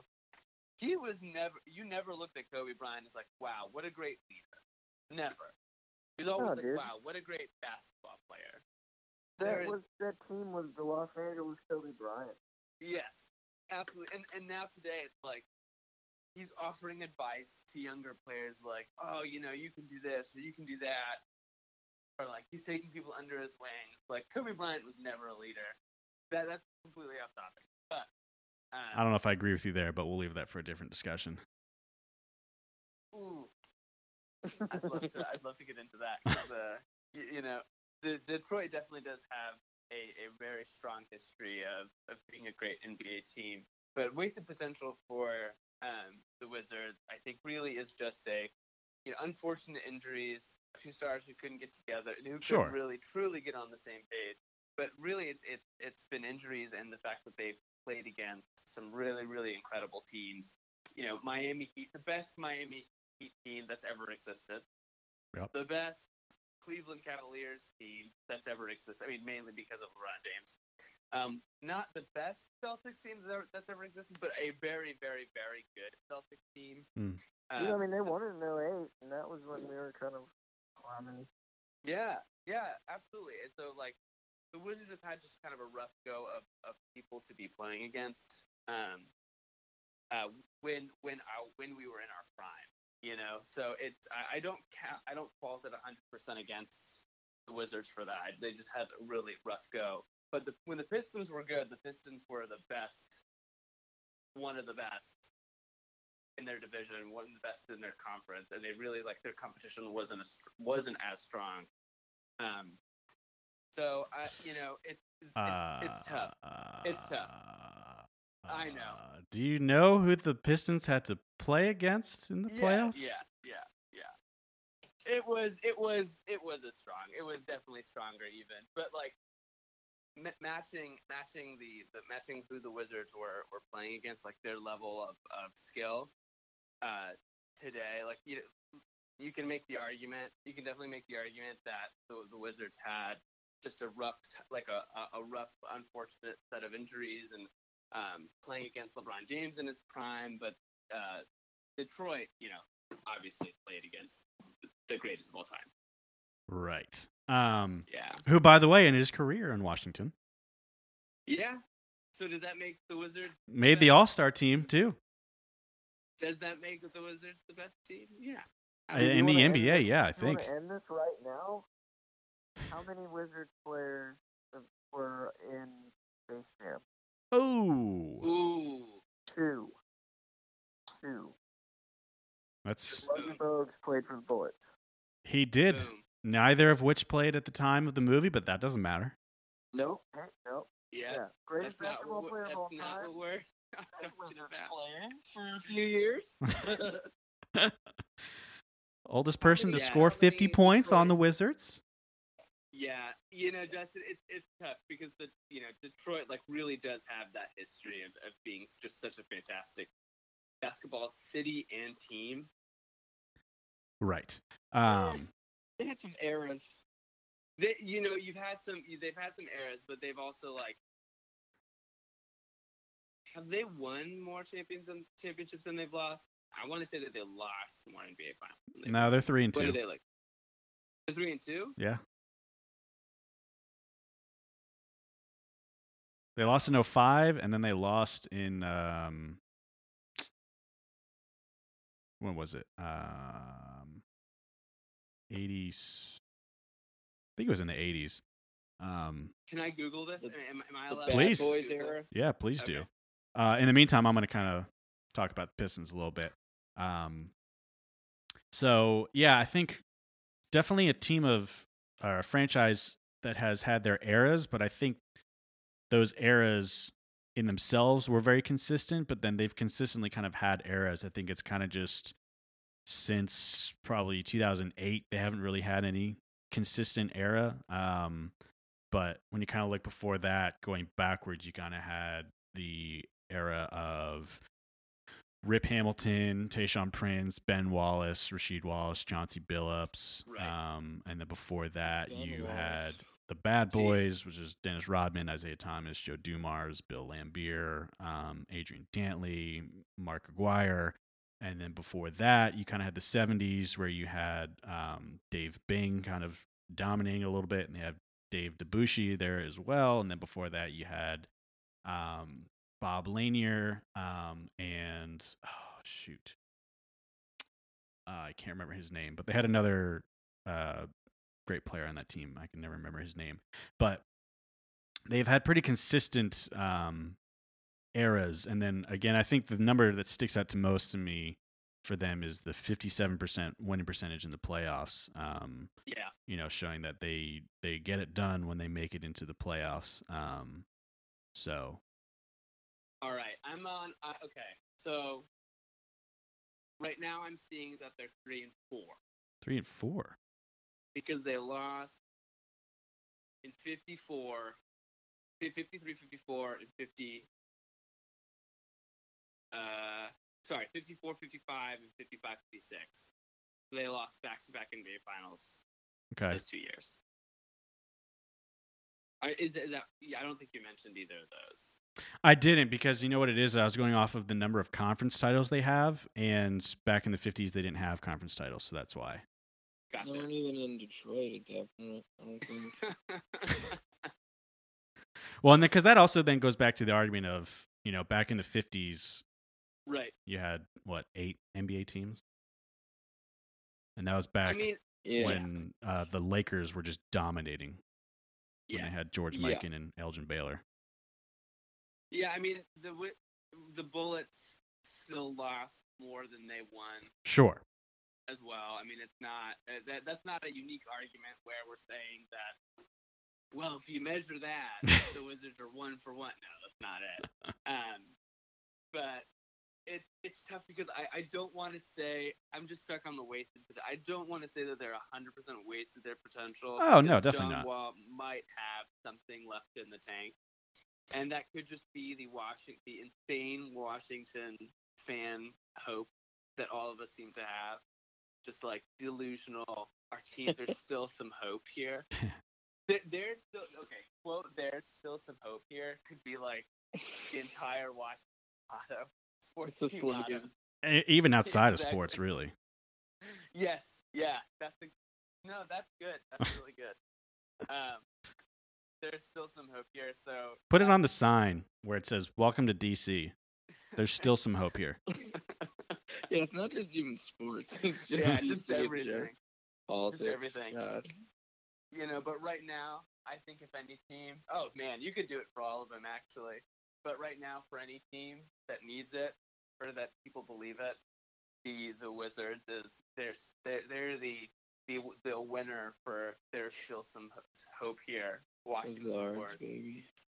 Dude, So- I think the Knicks might give you a run for your money with uh, this could be our Oh, season. Sure. Sure. That's another one that you hear a lot getting thrown around is this could be our year. this could be Yeah. a year. Well, I will say you guys have had some exciting draft picks, oh yeah, and then and some exciting draft letdown. and some exciting busts. But um I, I think I saw the the Ringer tweet, um, like another banner for the New York Knicks to hang up in their rafters, and it's like 2018. You should have seen, or 2019. You should have seen the rumors. it's so true. Zion, baby. We could have had Zion. we almost heard him. Yeah. I, mean, I love that. Um Like the, the the the banner for DC is you should have seen the hope. Yeah, that's very true. Um, well, so yeah, so I don't want to. I I definitely just to kind of finish finish off here to kind of bounce off your point with the wasted potential. Um, I like I said, I'm a big John Wall fan. I think he's a great player. I think when he's been healthy, he's been a top tier point guard. Um, you know, he's Right. got some of the best handles in the NBA. Uh, he's a great finisher at the rim. Um, he has his own dance, which is great. Um, Sure. I think it's just when I it's just tough when you look at a player and their contract and if they're playing up to it or not. Um, Yeah. I think Oh, if you look before he signed this huge contract, he was absolutely playing up to it and was totally worth it and was a good investment. I think just it's like you said, it's just been really unlucky injuries and timing with this since he signed this new contract, but he seems really determined and motivated to prove all those people wrong. Um, he I don't know if it was an interview or just like a video he posted to Twitter like two weeks Yeah, ago Yeah. Where he was talking about that and all the haters that he's gotten. Um, but how he's wanted to silence them and prove them wrong, and how he thinks he, you know, was worth the money and that the Wizards made a good investment in him. And you know, I hope it works I mean, out because I was, yeah. you know, on board with that Wizards team because I thought it was really exciting. They had a lot of young guys. Um, Right. and that was in a time where you know again you had LeBron and the Heat kind of just running through the East, but a lot of the competition, you know, when you look at when you had like the Derrick Rose Bulls, um, the Paul George Pacers, uh, Yeah. and then what could have you know kind of been with the John Wall Bradley Beal Wizards, exciting competition um, for him, but you know, like you said, just a bunch of really just Super unfortunate. Unlucky. and- yeah, yeah, very unlucky. And I, I mean, I really remember the, uh, the like, 2016 season? Maybe this. Uh, when they were just like, it seemed like the there was no there's no limit to how good because there was the, the the combo of uh, uh, John Wall, Bradley Beal, Otto Porter, Alfred Morris, and Martin Gortat. That five were the best in the, in the NBA at the time. Like for some reason, when those five people were playing together, there was just no team could beat them. No team could figure out how to beat them. yeah. They had one of the uh, highest point differentials. Um, Yeah. I think that was back in like 15, 14. 15. By the way, I think you meant Marcus Morris, not Alfred Morris, the running back for the Washington Oh. Redskins. Thank you. That's another. yes, thank you, Marcus. Marcus, but not Alfred Morris. Um, Alfred Morris is not. Who knows? Maybe he could have been unstoppable on the court. Could have been, yeah. He could have been hanging out.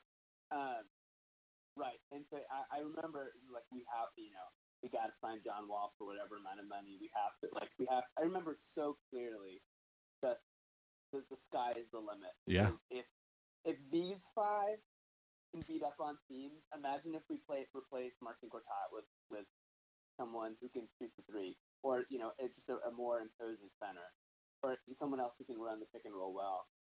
It just seemed like we were one or two pieces away from a dominant team. Yeah, So- absolutely. It just is a. Remember like you know John Wall. We just get him back. We'll be fine. Yeah, I And agree. now, and now it's uh, it's kind of a bummer, um, because it, it, it it's really just tough at today's spectrum. So many of those injuries. Mm. Yeah, I mean, now is definitely the time to be rebuilding in the East because Yeah. you have the 76ers and the Bucks, but it's pretty wide open after that in the East. Yeah. Um, so now that they have that that brick wall of LeBron out of the way, now is their time Right. to try to kind of rebuild and, and get it going. But um, yeah, let's move on to our to our last teams here real quick. Um, in the the WNBA, one of the few matchups where both cities have a WNBA team. Um, so Detroit had the shock. They played in Detroit from '98 to 2009. Uh, they had they won three NBA fi- uh, three WNBA championships in that time, which is the second most. Uh, they had eight playoff appearances in total, 53% in the regular season, 61 in the playoffs. Um, and then the Washington Mystics have been around since '98, and they're still still there in Washington. Um, no championships, but they do have 11 playoff appearances, um, 42% in the regular season, and 32 in the playoffs. Um, so I definitely give the upper hand to the Shock here.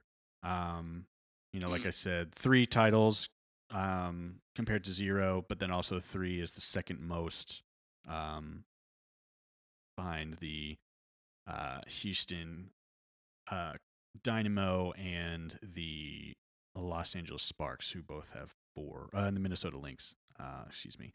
Um, but I mean, 53% in the regular season and 61 in the playoffs is pretty impressive numbers to sport. I mean, I know they are only around for, you know, 11 years, um, but pretty impressive numbers to put up in that time. Uh, and the Mystics kind of haven't really seemed to be able to fully figure it out. Um, but I think. Uh, correct me if I'm wrong. I don't know if you guys know this. I think they have Elena Delle Donne on their team now. They do. Yeah, so that's definitely the- uh, a bright spot for them right now because she is, you know, one of the most dominant players we've seen in the WNBA. Um, Yeah. But yeah, and I'll say the same thing here that I said, uh, kind of to detract from Houston, um, where you know the Shocker clearly the better team when you just like look at the numbers and everything. But the fact of the matter is, they are no longer in Detroit for whatever reason, and the Mystics are still in Washington. Um, So whether it be poor attendance, um, not enough revenue, or bad business or ownership, whatever it is, that is still a you know it detracts from you know Detroit when you kind of look at them as a sports city uh, because they lost a team that was pretty dominant, and the Mystics who haven't had a great team are still there. Um, so I think that just kind of needs to be said. Yeah, that would have been my argument for us. Yeah. I mean, yeah, Mystics. Let's not unfollow the Mystics. I'm I'm sorry. I was gonna say we're gonna. I barely follow the Wizards, but um, but yeah, just speaking generally as like a sports city, the fact that we, like like you said, we supported that team, even though they haven't done great, and we they they're still here. Mhm. Uh, yeah, that's DC's just uh, a city that loves its sports, loves soccer, loves baseball, loves football, hockey, all of it. I mean, we're getting an XFL team next year. Oh, That's right. And Detroit is not getting an XFL. Nope. So that's got to count for something. Vince McMahon has something against Detroit. I mean, you would think you would think Detroit would be a fairly good option. For You could pick XFL. anybody. There are some you could pick I. I can't remember all of them, but I feel like there were some choices that surprised me. Um, in terms of like the list of cities that got a team. I can't remember off the. Dallas, Houston, L.A., Seattle, D.C., New York, St. Louis, and Tampa Bay. That was it, Tampa Bay. Tampa Bay. Yeah, and I'm pretty sure uh I'm pretty sure the only reason that well, I shouldn't say the only reason, but I'm pretty sure a big reason why Tampa got a team is because the WWE's developmental brand is all operated outside of Florida. And so I wouldn't be surprised if there's going to be some sort of cross promotion marketing partnership thing between that team and Right. the developmental brand. But yeah, I just remember looking at the list. I was like, Tampa. Yeah.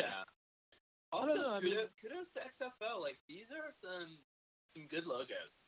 Looking at the logos, The logos were yeah, sweet. It was funny too because like, go ahead. Dude, Jim Zorn is going to be Seattle's coach. Whoa. Blast from the past. I will say when the oh when all the names and logos and all that stuff dropped the other day, the XFL took a lot of heat like for the team names, but I was like, listen, when the NFL first came around, like the like Twitter would have had a field day with Yeah. like, oh, like yeah, let's call our team the Lions. We're from Detroit and we're going to be the Lions. Like yeah. no, Right. like none of these How about- team names, like the Cleveland Browns. Come on, Yeah, that's just named after the guy who owned them. I know. Yeah. So lame. Yeah. The Packers, dude, come on. So I give the Yeah, XFL credit. I Packers? think they were creative. It may seem cheesy now, but it, you'll get used to it. And I think they were creative and more original than, you know, the Giants. Yeah, I mean, uh, if you could pick right now for your NFL team to be either the Giants or the Guardians, Woo! I don't know. Guardians is fresh. Guardians, not bad. Like that's Dude. a good name. DC Defenders is not bad either. Better than No, Redskins. I, I, I don't hate that. You can't go against a good alliteration, you know? Everybody loves alliteration. Also, between Seahawks and a dragon, come on, Ooh, Come on. ooh. Come on, son. Come on, son. come on, son. Let's There's go, a throw Rockets In Dragons! there, which is already like two CFL teams, so Oh, is it really? Well, all that being said, um, when you kind of look, I have just some a couple of totals for statistics. Um, DC in total has 11 championships. Um, Detroit with 25. DC with a regular winning percentage combined of 45%. DC at 49 and then DC with 27 combined total Hall of Famers compared to 99 for Detroit. Um, but again, those are just statistics and numbers. What, do the, what do those matter? But um, I will. We're we're in our final thoughts here, so I'll let you guys kind of give your final thoughts and your your final arguments for DC, and then I will give mine for Detroit, and then we'll we'll wrap things up here. you know, if you go straight by the the numbers, the number of championships, the number of Hall of Famers or something. I don't know Hall of Famers probably.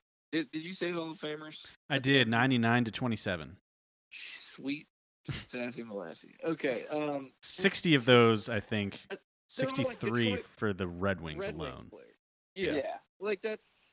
I don't. I don't like just lumping all the sports together like that. Just for yeah, certain things like that. But Right. um. But yeah, I mean, if you're looking at just championships or something, you you you could possibly argue for Detroit. But I think if we're talking about the best sports city, that's what we're that's, that's what we're arguing here. And DC just fucking loves sports. Mm. We have a we have all the major sports and all, like all of the le- I mean we have an we're getting an XFL team, but we also have an arena football league team. That's right. We have we you know we have That's WNBA. right. We have um the what's the women's soccer league? Um, NWSL. yeah, and like half of the um, national team that just won the World Cup are Washington players. Really, I didn't know Um, that. Um, you know, we we have a fucking ultimate frisbee team. Like, and there's just like any sport you could think of. DC has a team, and they have a fan base. Like we just are a fucking sports city. Like I don't I don't know how much more to say that. Hmm. I mean, Right. we talked last last time about the quality of our fans and how they're like just super supportive of their teams and they don't like fucking trash the city and that kind of stuff. But like, man, DC's just they just love their sports. That's my. Hmm. I feel I feel like that's just the base of this entire discussion that we're having. It's like who loves their sports the most as a city, and hard pressed to beat DC. Hmm. Yeah, I would totally agree with with all that, Mike. I mean, that was that- it's so right to see how how dedicated DC sports fans are in the best possible way across a spectrum of so many different sports. It's it's really uh, so unique because a lot of like Detroit, for example, like you can be really super proud of you know your basketball team or really super proud of your uh, uh, hockey team. And honestly, there's not a ton of overlap between those two. Um, uh, or sorry, there's not a ton of like support outside of those two. It's it's awesome to see how dedicated Washington sports fans are in like the best and nicest possible way. When there's a ton of other stuff happening in DC, even like Detroit should be a much better sports city.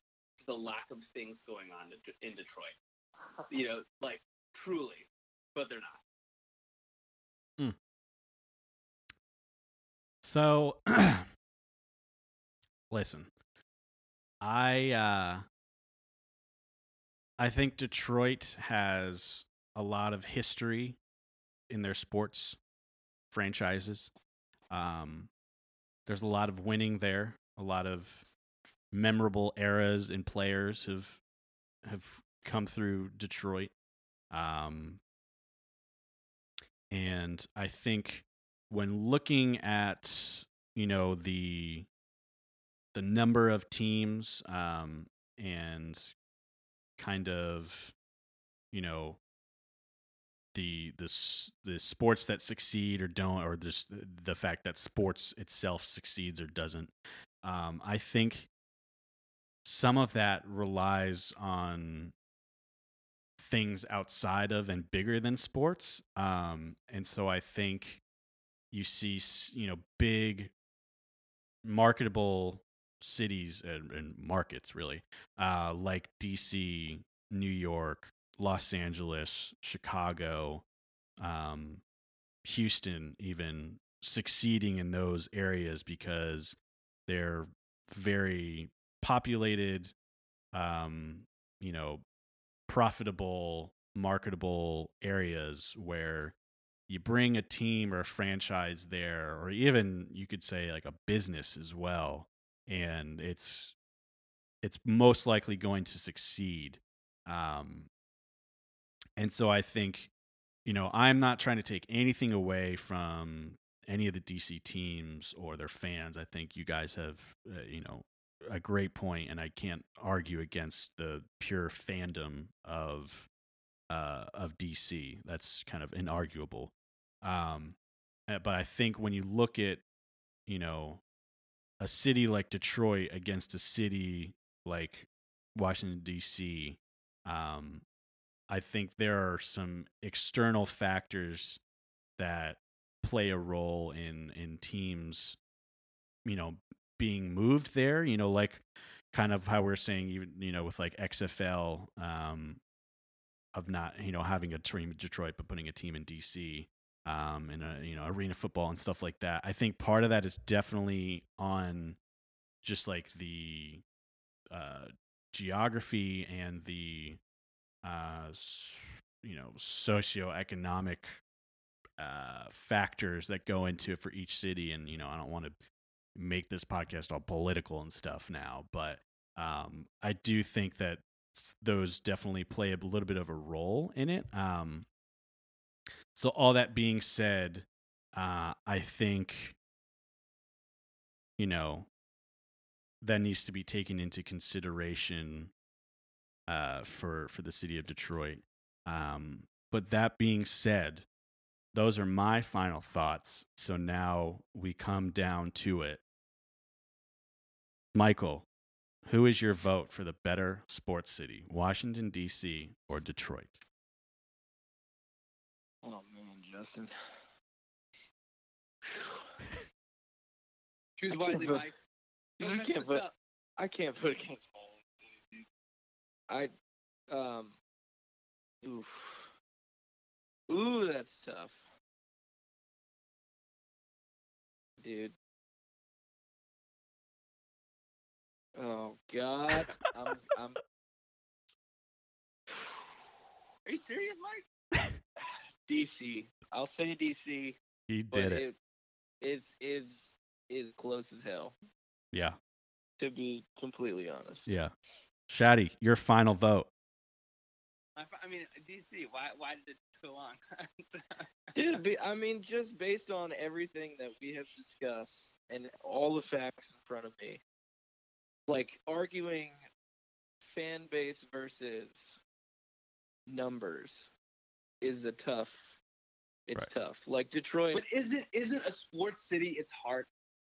And isn't the Yeah. fans the heart of the city? So like, of course, Detroit doesn't have bad fans though. No, they don't have bad fans. They don't. course They have. but they like, have solid fan base. they have great fans. I'm not I'm not taking anything away from Detroit fans, but I'm saying like DC sports fans are truly a special breed. And I I'm gonna be a little I'm I'm gonna show my I'm gonna call out my bias here.